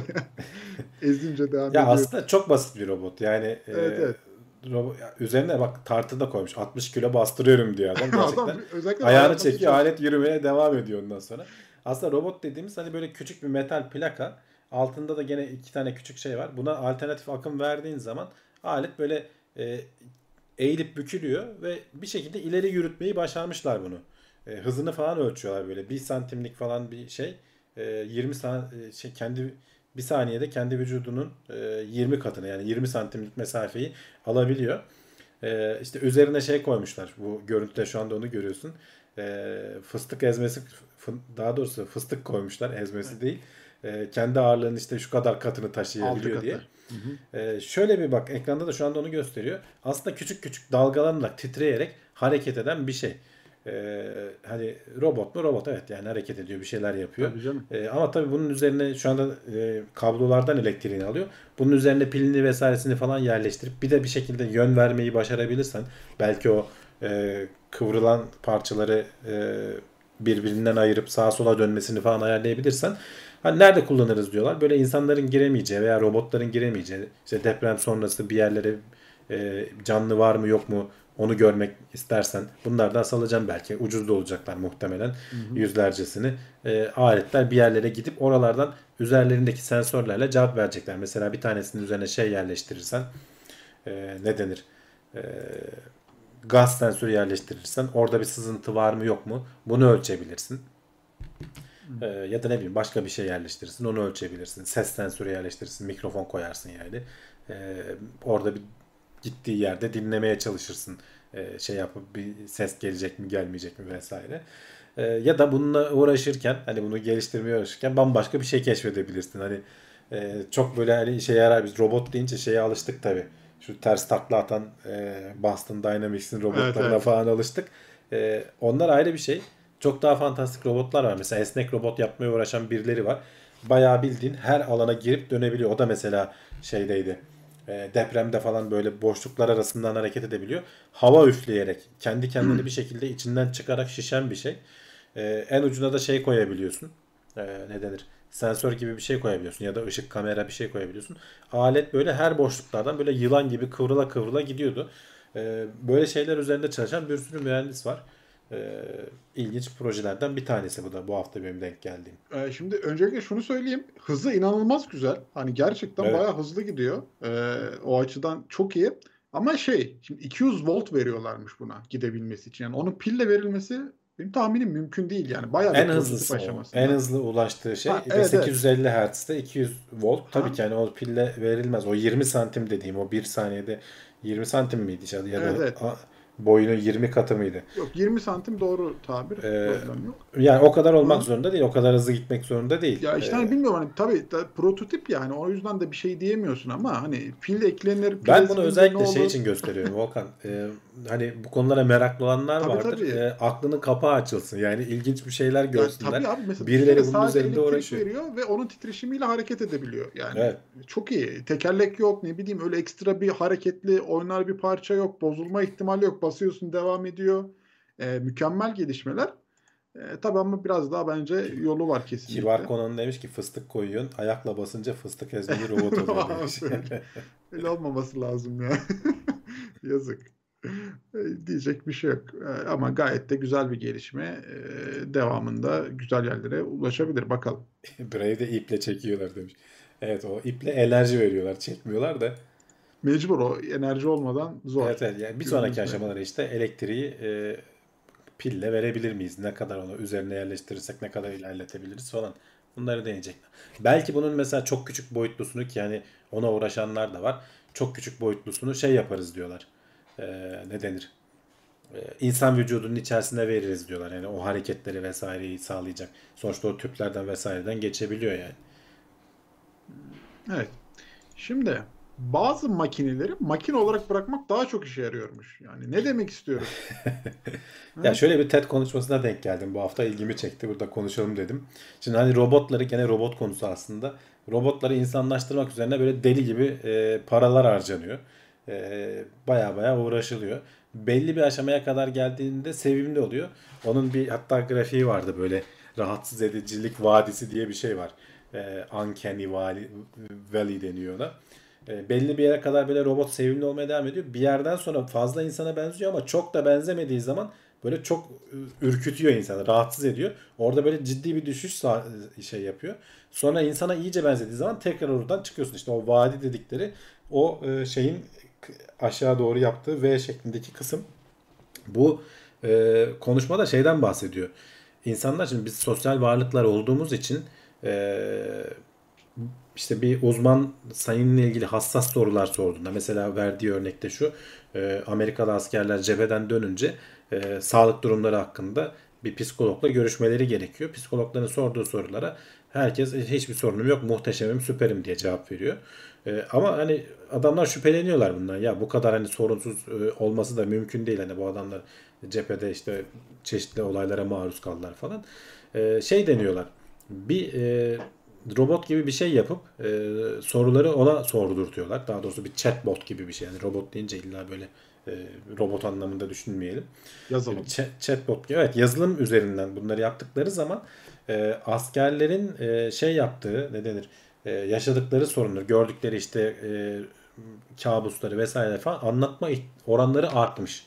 Dolayısıyla adamlar hani yap, başta koydukları hipotezi doğrulamışlar. Sebebi de şu e, çok basit bir şey aslında. Hani sosyal varlıklarız. Karşıdaki adam ne kadar profesyonel de olsa senin yüzüne bakan bir adama sen bak- bir şeye böyle hassas bir şey anlattığın zaman o seni yargıladığını düşünüyorsun. Dolayısıyla eğip büküyorsun. Hani bunu normalde yani sosyal çevremizde de yapıyoruz. Hani her her gün hepimizin yaptığı bir şey. E, her şey her yerde söylenmez yani bir laf vardır ya. Anlatılmaz, E, konuşulmaz. anlatılmaz. Kendini korumak istersin. Farkında olmadan bunu yaparsın. Hani karşıdaki bir profesyonel de olsa seni kesinlikle yargılamayacağını da bilsen bir insan olması onu yetiyor demek ki insanların belli şeyleri gizlemesi için. E, bu e, kadın da bunun üzerine hani insan robot etkileşimi üzerine araştırma yapan biri. E, Anne Shearer. E, diyor ki bazı şeyleri robot olarak bırakmak daha iyi. Mesela bunun, bunların yaptığı ilginç deneyler var. E, bu Amerikalıların yaptığı askerlerle yapılan deneylerin dışında e, şey yapıyorlar katılımcılara e, çeşitli chatbotlar yapıyorlar. Bazı chatbotlar çok insana yakın e, konuşma e, özelliğine sahip. Mesela konuşurken hmm falan diyor. Senin sorduğun sorulara ha falan gibi böyle cevaplar veriyor. Böyle insan de olduğunu. Evet, evet insan olduğunu daha belli eden bizim normal konuşmalarımızda kullandığımız böyle ünlemleri kullanmayı e, o robota, chatbot'a e, şey yapıyorlar, e, programlıyorlar. Diğer e, chatbot ise son derece e, robot yani karşında soruları böyle düzgün bir şekilde sorup cevapları alan, hiç böyle a o yapmayan, e, o şaşırdım falan gibi böyle tepkiler vermeyen düz bir robot yapıyorlar. Ve soru seti gitgide özel e, hayata giriyor. Böyle karşıdakini sıkıştıracak şeyler. İşte sordukları sorulardan biri de işte e, kaç cinsel partneriniz oldu e, sorusu. Daha çok böyle insan tepkileri veren robot chatbot'a verilen bu işte ünlemleri kullanan chatbot'a verilen cevaplarda erkekler e, diğer chatbot'ta verdiklerinden daha fazla e, cinsel partnerleri olduğunu söylerken kadınlar da daha azını söylüyorlar. Yani do- gerçek hayatta da zaten normalde şeylerde anketlerde falan erkekler arttırma eğilimindedir, kadınlar azaltma eğilimindedir. E, bu chatbot'a da doğrudan yansımış. Ama öteki chatbot e, robot olduğu anlaşılan e, sorular e, oranlar daha dengeli çıktı diyor. Dolayısıyla biz bunu e, ro- her zaman robotları insana benzetmek işe yaramayabilir. Bazı alanlarda robotu robot olarak bırakmak insanları daha dürüst yapıyor. E, bu alanlarda bunları kullanabiliriz diyorlar. Bu da çok ilginç geldi bana. O yüzden dedim bunu da paylaşayım. E, bazen hakikaten robotları robot olarak bırakmak daha iyi. İşini yapsın yeter ya. Şimdi yük taşıyacak bir robotu da insan haline getirmenin bir mantığı yok yani. Evet evet. o makine ya. olarak yükünü taşısın yani. Olay ondan ibaret. Bu arada bizde şey vardır mesela e, Türk kültüründe suyu anlatma diye bir şey vardır yani derdini suya anlatırsın. O sözde derdini dinler, su alır götürür gibi. Hani orada biraz daha böyle robot olan bir şey anlattığı zaman demek ki yani onu hissettiğin Ya zaman hem de istatistik de alıyorsun. Şimdi Aha. bu en azından şey yapamaz. Hani onu, Söyleyemez onları toplayıp da binlerce kişiden e, bir ortak bir şey çıkaramaz. Abi Bu- ne dert anlattınız Ne- diye isyan ediyormuşsun.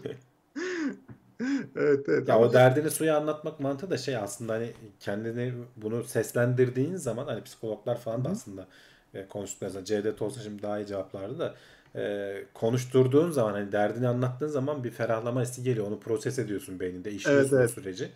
E, suya anlatma dediğinde evet yani kimseye anlatamıyorsan git duvara anlat. E, şeye konuş falan gibi. Müdüre anlat diyeceğim yanlış olacak. Müdüre anlatma tabii. Evet evet onu anlatma. Yok hani işte o mantıkla hani insanlar demek ki hani böyle daha rahat hissediyor orada çünkü Evet, sonuçta evet. ona Yani sosyal varlık olmaktan kaynaklanıyor. Aynen. Aynen. Yani karşıda seni kesinlikle yargılamayacak biri olduğunu biliyorsun robot olduğunda, insan olmadığını biliyorsun ve daha rahat açılabiliyorsun ona. ya güzel. Gözü, Gözün abla versiyon 1.0 demiş. buraya. Hemen Evet, hemen evet. yazalım uygulamayı. Bak iyi iyi fikir. iyi fikir. Bence doğrudan şey yapın. Direkt Bunu yaz. birileri yapsın. Sanki öyle bir şey hatırlıyorum ben ya. Böyle Kesin bir, şey birileri yapmıştı. uğraşıyordur ama ben hani başarılı bir örneğini görmüyorum. Kolay bir iş değil. Değil. Ee, NLP falan işte gerekiyor. Yapay zeka işlerine girmek gerekiyor belki. Ee, ama güzel fikir. Güzin abla Hatırladığım bence. şeyi buldum. Şimdi sitesini falan bulamayacağım ama biri şey yapmıştı. İnternet sitesi yapmıştı. E, yazıyorsun yazdığın şeyi. Tuşa basıyorsun. Kara deliğin içine gönderiyor. Yani anlatmış oluyorsun işte bir şekilde. Anlatacağın Hmm. derdi. Siliyor yani. Siliyor yani. Ama hani şey yapıyor. Onu alıyor kara deliğin içine gönderiyor. Yani sen anlattın sonuçta yani onu. Sen senin aklından çıktı gibi. Güzeldi. Siteyi hatırlayamayacağım ama biri öyle bir şey yapmıştı yani. De, cevap evet. vermiyor ama suyu anlatma gibi düşünebilirsin. bunu, anlattığın şeyi. ama arka planda işliyorlar mı bir şey diyemem. Ona söz veremem şimdi. Evet evet o, o riskli internete verilmez öyle şeyler. Onlarına Suyu anlatmak iyi. Biz ataların yönteminden sapmayalım geri. Adamlar biliyormuş yani işi demek ki. Evet. Ee, haberlerimiz bu kadardı ya bu haftalık. Haberleri bitirdik evet. Haberler e, böyleydi. Eğer bu arada şey Kibar.com'un TeknoSeyir Plus grubuna gelmiş. Ona da hoş geldin diyelim. Siz de Teşekkür aşağıdan ediyoruz. e, katıl butonuyla destek olabilirsiniz. En kötü şimdi hemen aşağıda bir beğen tuşumuz var. Ona basarak da e, buraya kadar dinleyip beğendiyseniz eğer oradan da gösterebilirsiniz diyelim.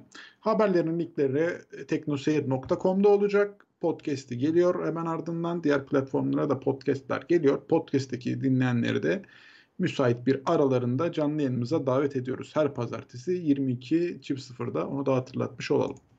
Ee, şimdi sponsor videosu geliyor. Hemen ardından kulis bölümüyle buradayız. Kimse bir yere ayrılmasın. Soru cevap başlıyor. Evet sorularınızı alalım gençler. Soruları yazın kara deliğe gönderiyorum. Cevap, cevaplamıyor musunuz? Cevaplamıyoruz siz. Bu bölümde sadece boş soru alacağız. Aynen. Sadece alıyoruz. Siz de çok duruyor. rahatlayacaksınız. inanılmaz. Yazın gelsin her şey. Evet. Ayda bir film vardı. İnsan klonlamak konulu. Oradaki robot adamın dibiydi diyor. Robot adamdır yazmış Taha Günde. Filmin adı Moon'muş bu arada hatırlamış da sonra. Moon evet 2009 filmi. Bunu izledim sanırım ama Ben de izledim evet. yani Unuttum iç- gerçi içeriği şimdi. hatırlayamıyorum işte. Ben de içeriği hatırlayamadım Evet, evet. o yüzden. Şimdi şöyle Ya spoiler vermeyeyim şimdi içeriği hatırlayacağız derken. yok yok. Ha tamam. Şimdi afişini falan hatırlayınca şey oldu. Görünce. Bir şeyler anımsadı aklımda. Mükemmel filmdir demişler. Tekinsiz vadiymiş bak Uncanny. Ya Türkçesi evet tekinsiz de aslında hani tekinsiz deyince anlaşılmıyor Türkçe'de. İşte o huylandıran, rahatsız edici falan gibi söylemek lazım. O robotların e, insana gittikçe benzediği ama Hmm. yeterince benzemediği anlarda yaşanan e, o Olay. garip histen bahsediyoruz. Masahiro Mori tarafından 1970'te yazılmış, söylenmiş bu hikaye. Tekinsiz vadi yani oluşturulmuş bu terim diyelim.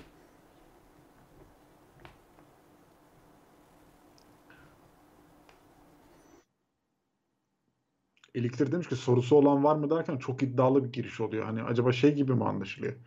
Konuyu anlattık sorusu olan yoksa sınavı yapıyoruz gibi mi anlaşılıyor acaba? Öyle değil yani. Günlük her türlü soruyu sorabiliyoruz. Evet evet canım aklınızdaki sorular veya konu açın hani şu filmi izledik de diyebilirsiniz, güzel de diyebilirsiniz. İlla soru değil ağzımıza alışmış öyle diyoruz. Ops bir şeyler gitti arada. Uzayda iki metal birleştiğinde bir daha ayrılmıyormuş, soğuk kaynakla birleşiyormuş. Evet yani çok soğuk ortamlarda ki hani senin elinin metale yapışması falan gibi aslında biraz da. Dünyada tabii o su buharının e, etkisiyle oluyor bir miktar da e, uzayda da o metalleri birbirine değdirdiğin zaman e, baya baya şey oluyor diyorlar, yapışıyor diyorlar. Öyle bir şey duymuştum ben de.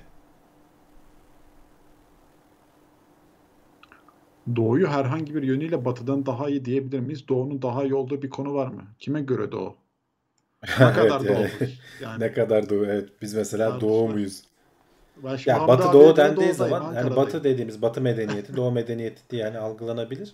Ee, yani hangisi hangisine göre iyidir nasıl karar verilir bilmiyorum. Hani teknolojide falan vesaire de dersen e, tabii ki hani şu anda hala Batı medeniyeti önde ama Çin mesela çok hızlı geliyor.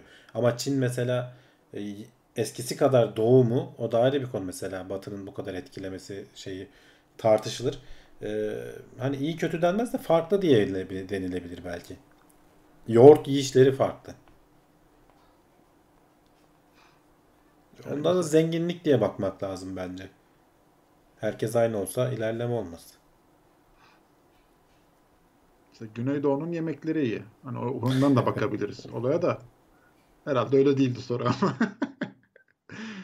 Passenger filmindeki barman robot adamın dibiydi. Gördüğüm en bilge insandı. Evet, Passenger filmi de güzeldi.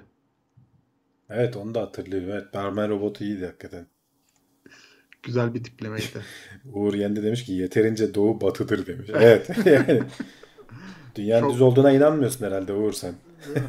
O zaman Sen nasıl çık hemen terk et burayı. ne biçim bilim meraklısısın sen. Abi sen dünya nasıl yuvarlak dersin?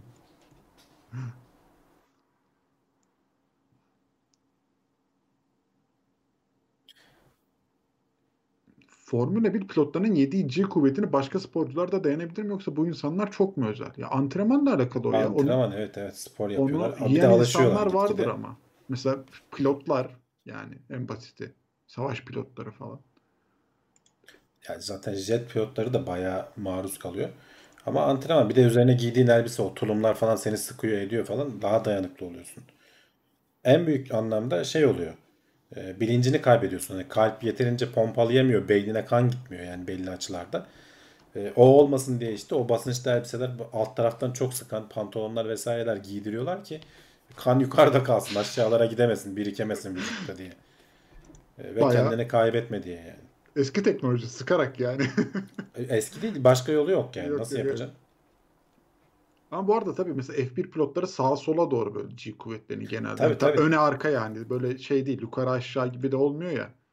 Hani mesela o yüzden jet pilotları daha Taktikleri var şey. demiş mesela Brave işte bu nefes e, şeyi var. Kendini sıkıyorsun, ıkınıyorsun falan. E, tansiyonunu arttırıyorsun vücudunun ki işte kan e, yukarılara gidebilsin.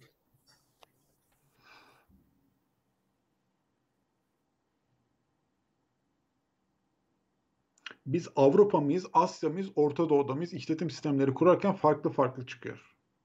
Ya evet bizim Türkiye olarak ortada bir yerde olmamız zaten her zaman e, şey geçiş yeri izleriz. Hani jeopolitik önemi süper deriz de işte böyle tam olarak nerede olduğumuz da belli olmuyor. Ya bu şey gibi arkadaşlar uzayın hani az önce konuşuyorduk ya e, atmosferin sınırı neresi? Hani 80 mi 90 mı 100 mü? Yani biz 100 demiş bazı insanlar. Niye? Çünkü yuvarlak sayı. Ama Amerika mesela 80'i kabul ediyor. Ama hepsi işte artık gitgide azalıyor. Orada böyle bir e, ne denir? Türkçesi şimdi aklıma gelmedi. Gradient var yani gitgide azalan bir geçiş var orada. E, Doğu da Batı da öyle bir şey. Bulunduğun zamana göre de değişiyor. Mesela 400 sene önce gitsen e, Doğu daha iyiydi mesela belki. Ne oluyor? 1600'ler. Hadi 500 sene diyeyim 1500'ler. Doğu'nun batıda hiçbir şey yokken zenginlikler doğudaymış. Şimdi değil. İleride ne olur belli olmaz. Bilemeyiz yani.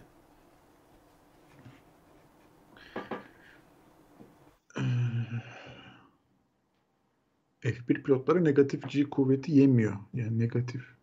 Hangi nasıl oluyor ki negatif G kuvveti? Yukarı Negatif aşağı. e işte herhalde yani Çünkü öne arkaya ve sağa sola yiyorlar. Hani negatif dediği bölüm tam neresi onu anlamadım. Yuk aşağı doğru mu? Emin olamadım. Özel iş hayatınızda herhangi bir task manager to do uygulaması kullanıyor musunuz? yok ya yani Kağıt not kalem mi? not tutmak için kağıt kalemi az kullanıyorum ama son zamanlarda arttırmaya çalıştım. Ee, biraz daha yazmaya elim alışsın falan diye. Ee, toplantılarda hatta küçük bir deftere not tutuyorum. Sonradan bulmak daha kolay oluyor açıkçası. Ee, o yüzden de biraz onu yaptım. Hem de akılda daha kalıcı olduğunu söylüyorlar. Biraz da deneme olsun diye. Ee, şeyde bir garip oluyor çünkü. Toplantı esnasında hani bilgisayarda yazdığın zaman bir garip hissediyorsun. Ee, sanki hani biriyle konuşuyormuş, chat yapıyormuşsun gibi Ya da algılayabiliyorlar. telefona yazıyorsun. ne diyor? Telefona yazıyorsun aynen WhatsApp'a mı yazıyor not mu tutuyorsun belli olmuyor. Şimdi kağıt kalem olunca defter olunca not tuttuğun belli oluyor en azından önünde. Ee, ben en azından öyle hissediyorum. Karşıdaki hani böyle telefona yazsa bir de ona bakıyor. Hani sen seni dinliyor aslında ama sanki dinlemiyormuş gibi oluyor. Bir garip oluyor. Ee, bu aralar o yüzden kağıda yazıyorum. Üzerine böyle tarih atarak falan. Bir de küçük deftere gibi bir şey işte dediğim gibi ona yazıyorum. Şeye uğraştım bir ara kullanayım diye. Microsoft'un OneNote diye bir tane şey var işte böyle tarihli marihli tuttuğun. Ee, ama çok alış, alışkanlık meselesi. Beceremedim. Google Keep'i kullanıyorum daha çok şu aralar. Bütün bilgisayarlarımda eşleştirebildiğim için. Ben inanılmaz kötü yazıyorum. Yazdıklarımı da okuyamıyorum sonra. Ben de kötü yazıyorum ama okuyabiliyorum sonra. Ha, yok. Bir de ben hani not tutma konusunda da defterde böyle mesela bazıları bayağı güzel not tutar. Sıralı bilir, nerede neyin olduğunu bulur. Ben defterin her tarafına böyle çapraz mapraz da yazdığım için e, eski bir konuya dönmek gerektiği zaman çok sıkıntı yani. Ya işte mesela Olamadığım şeyde de o oluyor. Mesela defterde bazen şey de yapıyorum. Hiç gerekmese bile mesela bir şeyi aradıktan sonra ya geçmiş günlerde ne olmuş diye şöyle rastgele çevirip baktığım da oluyor. Orada bir şeyler de görebiliyorsun. Aa bak şu tarihte şunu konuşmuşuz diye. Ama mesela not uygulamalarında o olmuyor. Şöyle elle bir çevireyim veya geçmişe gideyim demiyorsun. Ya da ben demiyorum bilmiyorum. Belki başkaları daha efektif kullanıyordur.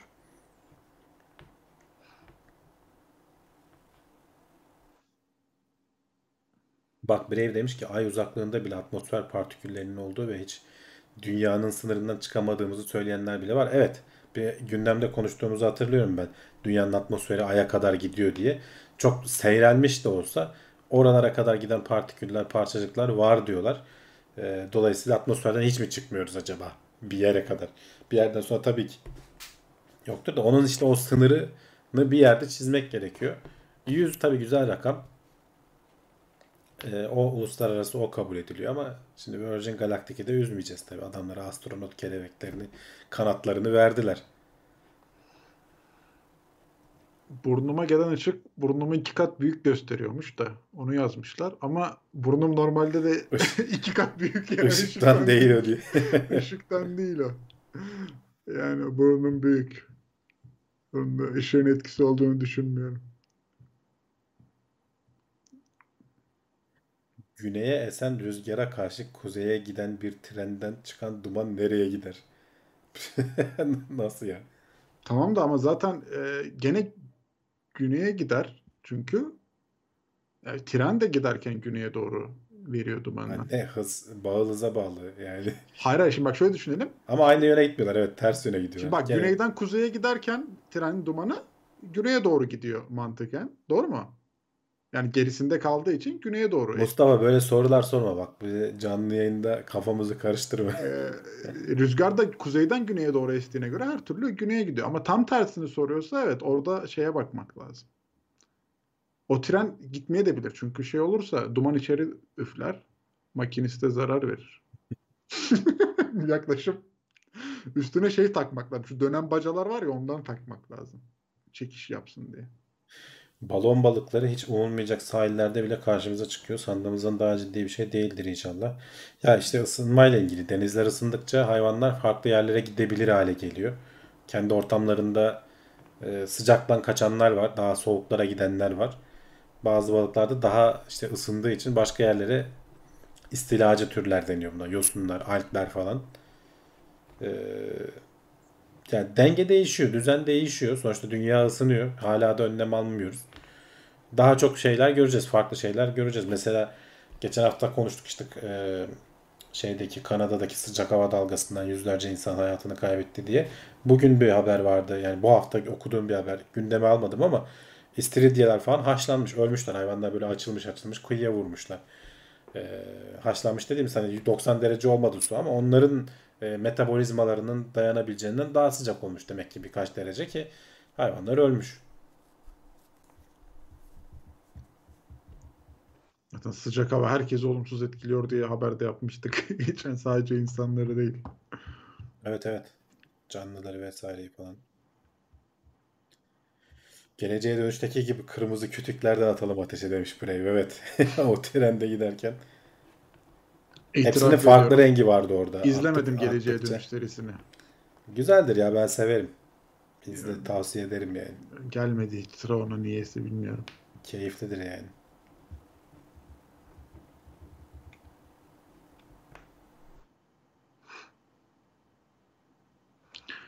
Gelecekte olması en büyük gelişme, muhtemelen büyük gelişme neler olacak? Kenara not alalım 5-10 seneyi hatırlatırım demiş. Ya bilmiyorum ki hani en büyük muhtemel gelişme. Fütürist değiliz sonuçta ama hani o e, şey hız çok hızlı ilerleyecek alanlar e, yapay zeka alanı, genetik. E, bu alanlarda şu anda çok önemli gelişmeler yaşanıyor. E, biz de ara ara konuşuruz işte bu genetik tarafında Cas9 CRISPR tekniğinin olması. E, şeyde yapay zeka alanında sürekli zaten yeni gelişmeler. Yani şu GPT-3 müydü şeyin ismi? Aletin yazdığı makaleleri ben normal insan diye okuyorum. An, anlamam mümkün değil. Bunlar yaygınlaşacak işte yani. Ve gitgide artık e, hayatımızın temel parçaları olacak. Onun dışında çok büyük bir şey ne olabilir? Hani uzay turizmi az önce konuştuk. Bu bayağı normal hale gelecek. Şimdi ben şeyi sormak istiyorum abi sana. Olaya bakış açını merak ettiğim için. Chat de yazsın o arada. Sen mesela hayatının kolaylaşması adına bilgilerini paylaşmaktan tarafa mısın? Yani mesela şundan bahsediyorum. Bir yapay zekayla e, işte bütün e, her şeyini paylaşıyorsun. Mesela şey diyorsun yapay zekaya bana şu saatte şu restorana sıra al ya da işte randevu ayarla gibi bir şey diyorsun. Yani o senin adına bütün bilgilerini bildiği için rahatça alabiliyor ya da benim bilgilerim özel kalsın ben hayatımdan mutluyum. Ya ben- mısın? Ben öyle bilgilerim özeldir muhabbetini pek kendi Hı hı. adıma düşünmüyorum açıkçası. Ee, çünkü hepimiz birbirimize çok benziyoruz. Özel değiliz yani. Biz kendimiz özel değiliz ki yani. Ee, senle benim aşağı yukarı benzer sorunlarımız vardır yani. Hani tabii ki her insan farklılaşıyor ufak tefek ama e, düşündüğünüzden daha sıradanız aslında. E, o yüzden hani çok böyle hani hani risk oluşturabilecek hani güvenlik riski oluşturabilecek şeyler olursa işte oturduğun yer bilmem ne falan. Onların hani tabii ki paylaşılmasını da isterim ama onun dışında benle ilgili bilgileri zaten hani insanlar da sosyal medyaya vesaire herkes veriyor kendi kendine bilgilerini. Fotoğraflarını çekiyor herkes binlercesini paylaşıyor. Bence o geçti yani şey gibi düşünmek lazım onu biraz. Engellemek de mümkün değil onu da söyleyeyim. Bak ne kadar bu KVKK kuralları bilmem neleri falan çıksa da habire görüyoruz işte habire bir veri sızıntısı bir yerden. Ee, ne kadar önlem almaya çalışsan da bir şeyi unutuyorsun. Bir şey oluyor. En kötü insan faktörü işin içine giriyor. Ee, şey hack, hacklenmesen bile çalışanlardan biri verileri alıyor satıyor birilerine. Ee, geçmişte bir sürü vakası yaşandı bunun. Ee, o yüzden hani bunlar zaten ortalığa düşecek. Yarın öbür gün şey gibi olacağız bence. Hani bu ilk fotoğraf makinesi çıktığında fotoğrafının çekilmesini istemeyen insanlar var ya o işte böyle istemiyor onu. Hı hı. işte özeline şey gibi algılıyor ya da ne bileyim korkuyor. Zararı olacağını düşünüyor belki. Onun gibi olacak. Öyle düşünecek bence ileride insanlar diye düşünüyorum ben. Sonuçta büyük data bizim bütün verilerimizi inceliyor. Biz de zaten bir sürü iz bırakıyoruz arkamızda. Düşündüğümüzden çok daha fazla iz bırakıyoruz. Ne kadar önlem de alsan e, kaçarı yok. Gidişat o yöne doğru. Hayatımızı da kolaylaştırıyor şimdi ne yalan söyleyeyim. O da ayrı konu yani. Yani işte hani orada o çok e, sert bir ayrım var çünkü ben mesela onda yani bazı insanların çok katı olduğunu düşünüyorum. Çünkü hayatında kolaylık istiyorsun. Hani mesela eve girdiğim zaman ampuller yansın istiyorsun. Ama konu bilgilerimi de paylaşmayayım diyorsun. Hani çok zıt iki e, kutup oluşuyor böyle bir durumda. Evet, evet. Hani o çok içinden çıkılamaz bir durum. O yüzden sordum. Ya da mesela şimdi şey diyorsun KVKK diyorsun. E, tabii şimdi senin o kullandığın yazılımın e, restorandan rezervasyon yaptırabilmesi için bilgilerini paylaşabiliyor olması lazım. Şimdi KVKK'da sen şey diyorsun bana ben uygulamayı kullanıyorsam uygulama dışına çıkmasın o zaman diyorsun. Evet. Ama onu paylaşmadan da o zaman nasıl yapacak bunu? Yapamayacak günün sonunda. Yapamayacak. Zaten KVKK onu kesin olarak yasaklamıyor. Bu arada Gelecek Bilim'de de bizim yayından hemen önce bir şey vardı. Kişisel verileri koruma kanunu ile ilgili bir avukat hanım konuşuyordu. Ben izleyemedim ama merak edenler izlesinler. Ee, kanalda şu anda şey olmuştur. Ee, video olarak girmiştir. Bu konuların yani nasıl yaklaşmamız gerektiğini falan. Ama benim genel yaklaşım dediğim gibi hani ben kendi kişisel verilerim anlamında e, çok öyle çekinceli davranmıyorum. Hani bazen sorar ya e, telefonu yeni aldığında falan işte bize göndermek ister misin e, developerları e, geliştirmeye yardımcı olmak için anonimleştirilmiş verileri. Ben onların hepsini evet deyip geçiyorum mesela. Gönderiyorum adamlara ne olacak? Zaten Geliştirin bari de biraz daha hızlı. biraz işimize yarasın aynen. Aynen. Bari iyice bir işe yarar bir hale getirin de bilelim diyorsun yani. Güzel. Ya şey gibi mesela bazen de görüyorum senin dediğin gibi mesela kimlik numarasının e, vermek istemeyenler oluyor mesela. Ya kimlik numarası bir şey yapılamıyor ki. Zaten hani verdiğimiz her yere veriyoruz hani şeye e, kargoya bilmem neye vesaire de hani onun dışında kimlik numarası ne işe yarar ki? Hani ben sayı sallasam onun bir algoritması var. Kimlik numarası rastgele de üretebilirim yani. Ne yapacaksın onunla? Bunun yöntemi şey olacak hani devlet e, gitgide merkezileşip senin adına işte şey kurulmasını engelleyecek. Şirket kurulmasını. Yani başına bir bela gelmesini engellesin. Verilerimiz o anlamda çalınmasın. Eskiden hatırlarsın. e, senin adına şirket açardı. Bir sürü vergi borcu yapardı. Sonra uğraşır dururdun. Şimdi en azından en ufak bir işlem olduğunda, noterde bir işlem olduğunda mesaj geliyor telefonuna. Yani E, hakkınızda bir şey yapılıyor. Ya da dava açıldığında hakkınızda dava açıldı diye mesaj geliyor telefonuna. Hemen takip edebiliyorsun. Bunun önlemi bu olacak bence. E, kişisel verilerin çalınmasını veya işte yayılmasını engellemeye çalışmak biraz böyle akıntının önünde durmak gibi. Onunla böyle daha farklı e, yöntemlerle mücadele edilmeli gibi geliyor bana. Ama tabii e, hani e, gene de elinden geleni yapar. Bütün firmalar yapmalı yani hani verilerin korunması için. Tamam. Peki Kanunlar da zaten bunu zorunlu kılıyor. hemen başka bir soru daha soruyorum o zaman sana. Yine merak ettiğim konulardan biri. Chat'teki arkadaşlar da yazsın. Bu arada şey chat'te e, şey diyenler var yani hani ben de veririm diyen de var, vermem diyen de var. E, gene Tabii tabii zaten insanlar şu anda öyle. kutuplaşmalar var. Herkes genel olarak hı. arada dağılanı da vardır. Hani kimisi daha az önemsiyordur, kimisi daha çok önemsiyordur. Tamam. Şimdi sıradaki soru şu olsun o zaman. Mesela telefonlarında e, arama işte şey spam aramalar gelecek diye mesela sen böyle bütün 850 ile başlayan numaraları engelleyen tarafta mısın yoksa ya belki önemli biri arar, banka arar, Yok canım. arar diye bırakan tarafta mısın mesela? Ben bırakan taraftayım. Bana o kadar da çok spam gelmiyor zaten ilginç Bana da şekilde. gelmiyor. Bana ama Yani şeyden bana geliyor şeyler mesela. bellediler beni. Ha. E, su arıtma cihazı. Habire su arıtma cihazı dediler. Hani bana da aramalar genelde internet e, ala- alakalı geliyor ama ben hiçbirini ben de engellemeyen taraftayım. Çünkü hani arada diyorsun Ay, mesela zaten şey yapıyor. Açıyorsun. Müzik sesini duyduğum anda kapatıyorum ben mesela artık yani. Yani evet o klasiğimiz haline geldi. Ama mesela orada da gene katı kuralları olan insanlara ben diyor bütün 850 numaraları engelledim diyor. Yani hiçbir şekilde ama mesela sonra da şey de diyor. e, bankadan bilmem ne ödemesi varmış. Mesaj gelmedi ya Bana da ulaşamadılar. aramadılar. evet. Ulaşamadılar bana diyor. Ya da kurye geldi beni aramış ama ulaşamadı diyor. Yani Ya sence orada işte bir hani klasik şey ikilemi derler ya. Hı hı. e, özgürlük, güvenlik ikilemi derler ya. Hani bu başka alanlarda da konuşulur. Bunun gibi bir şey bu da işte yani. Sen hani çok rahatsız edilmek istemiyorsun ama hizmet de almak istiyorsun. E öyle de olmuyor işte hayat. Bunun bir dengesinin olması gerekiyor. İnternet paket pazarlayıcılarından gına geldi. Onlar evet, beni Bana da beni de arıyorlar. arıyorlar arada. Beni de arıyorlar. Devlet Ben destekli. şey de sevmiyorum mesela banka arıyor. Size kredi verelim. Ya istemiyorum ben. İstemiyorum dediğimde de ısrar ediyorlar. Yani kırmak da istemiyorum o kişiyi. Yani onlar da biliyorum. e, Çalışan. telefon çalışan evet ya bir de onlara da yazık hani zor bir iş yapıyorlar. Ama Call center'da çalışmak çok zor biliyorum ama Hı hı. yani istemiyorum dendiği zaman e, hani belki bir kere ısrar et sonra zorlama yani hani ama işte şuna da ihtiyacınız vardır. Ya istemiyorum yok şu anda ihtiyacım yani. Olsa ben zaten gelirim sana. Şimdi öyle kurumsal firmalarda bankaların arama listesinde falan çıkma gibi seçenekler var açıkçası ama hani onlardan biri kullanılabilir öyle bir durumda. Ya da arayan kişiye de söylesen herhalde yardımcı olur beni listeden çıkarın desen.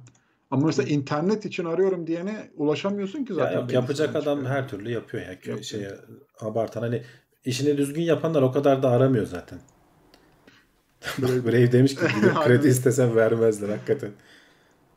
Ya belli dönemleri var. Devlet de musluğun ucunu açtığı zaman bütün bankalar bir coşuyor. O arada herkes kredi peşinde koşuyor. Sonra sen gerçekten ihtiyacın olduğunda veremeyecekleri bir döneme gel gelirsen vermiyorlar hakikaten.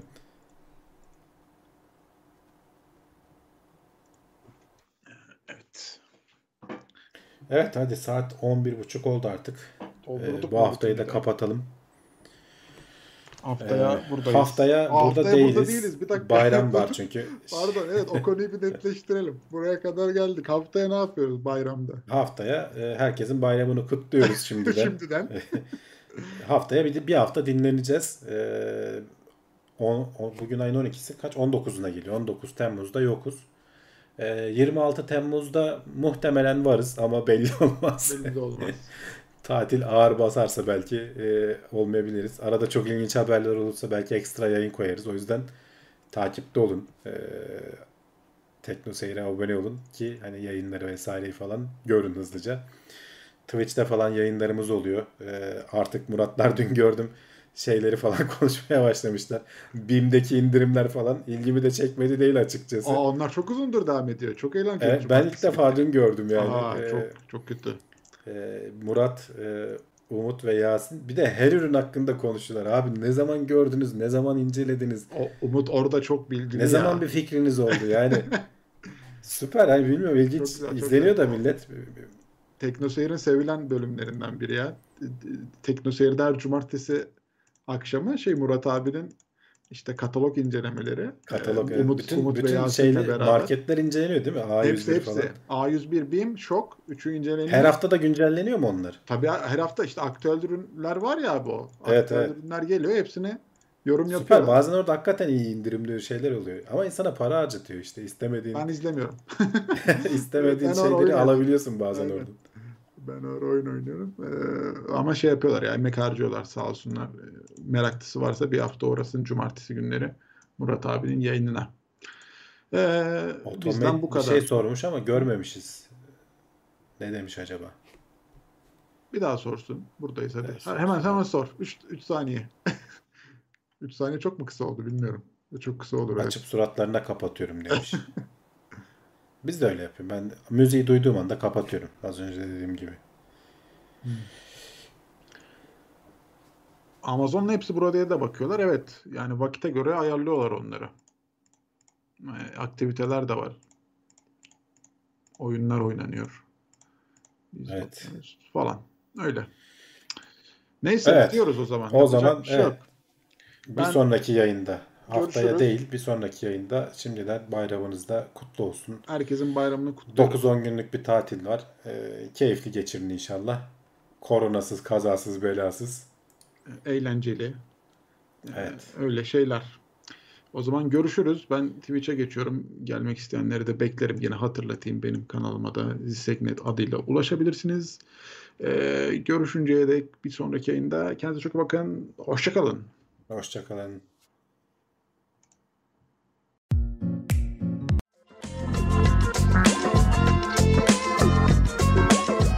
Tailwords teknoloji ve bilim notlarını sundu.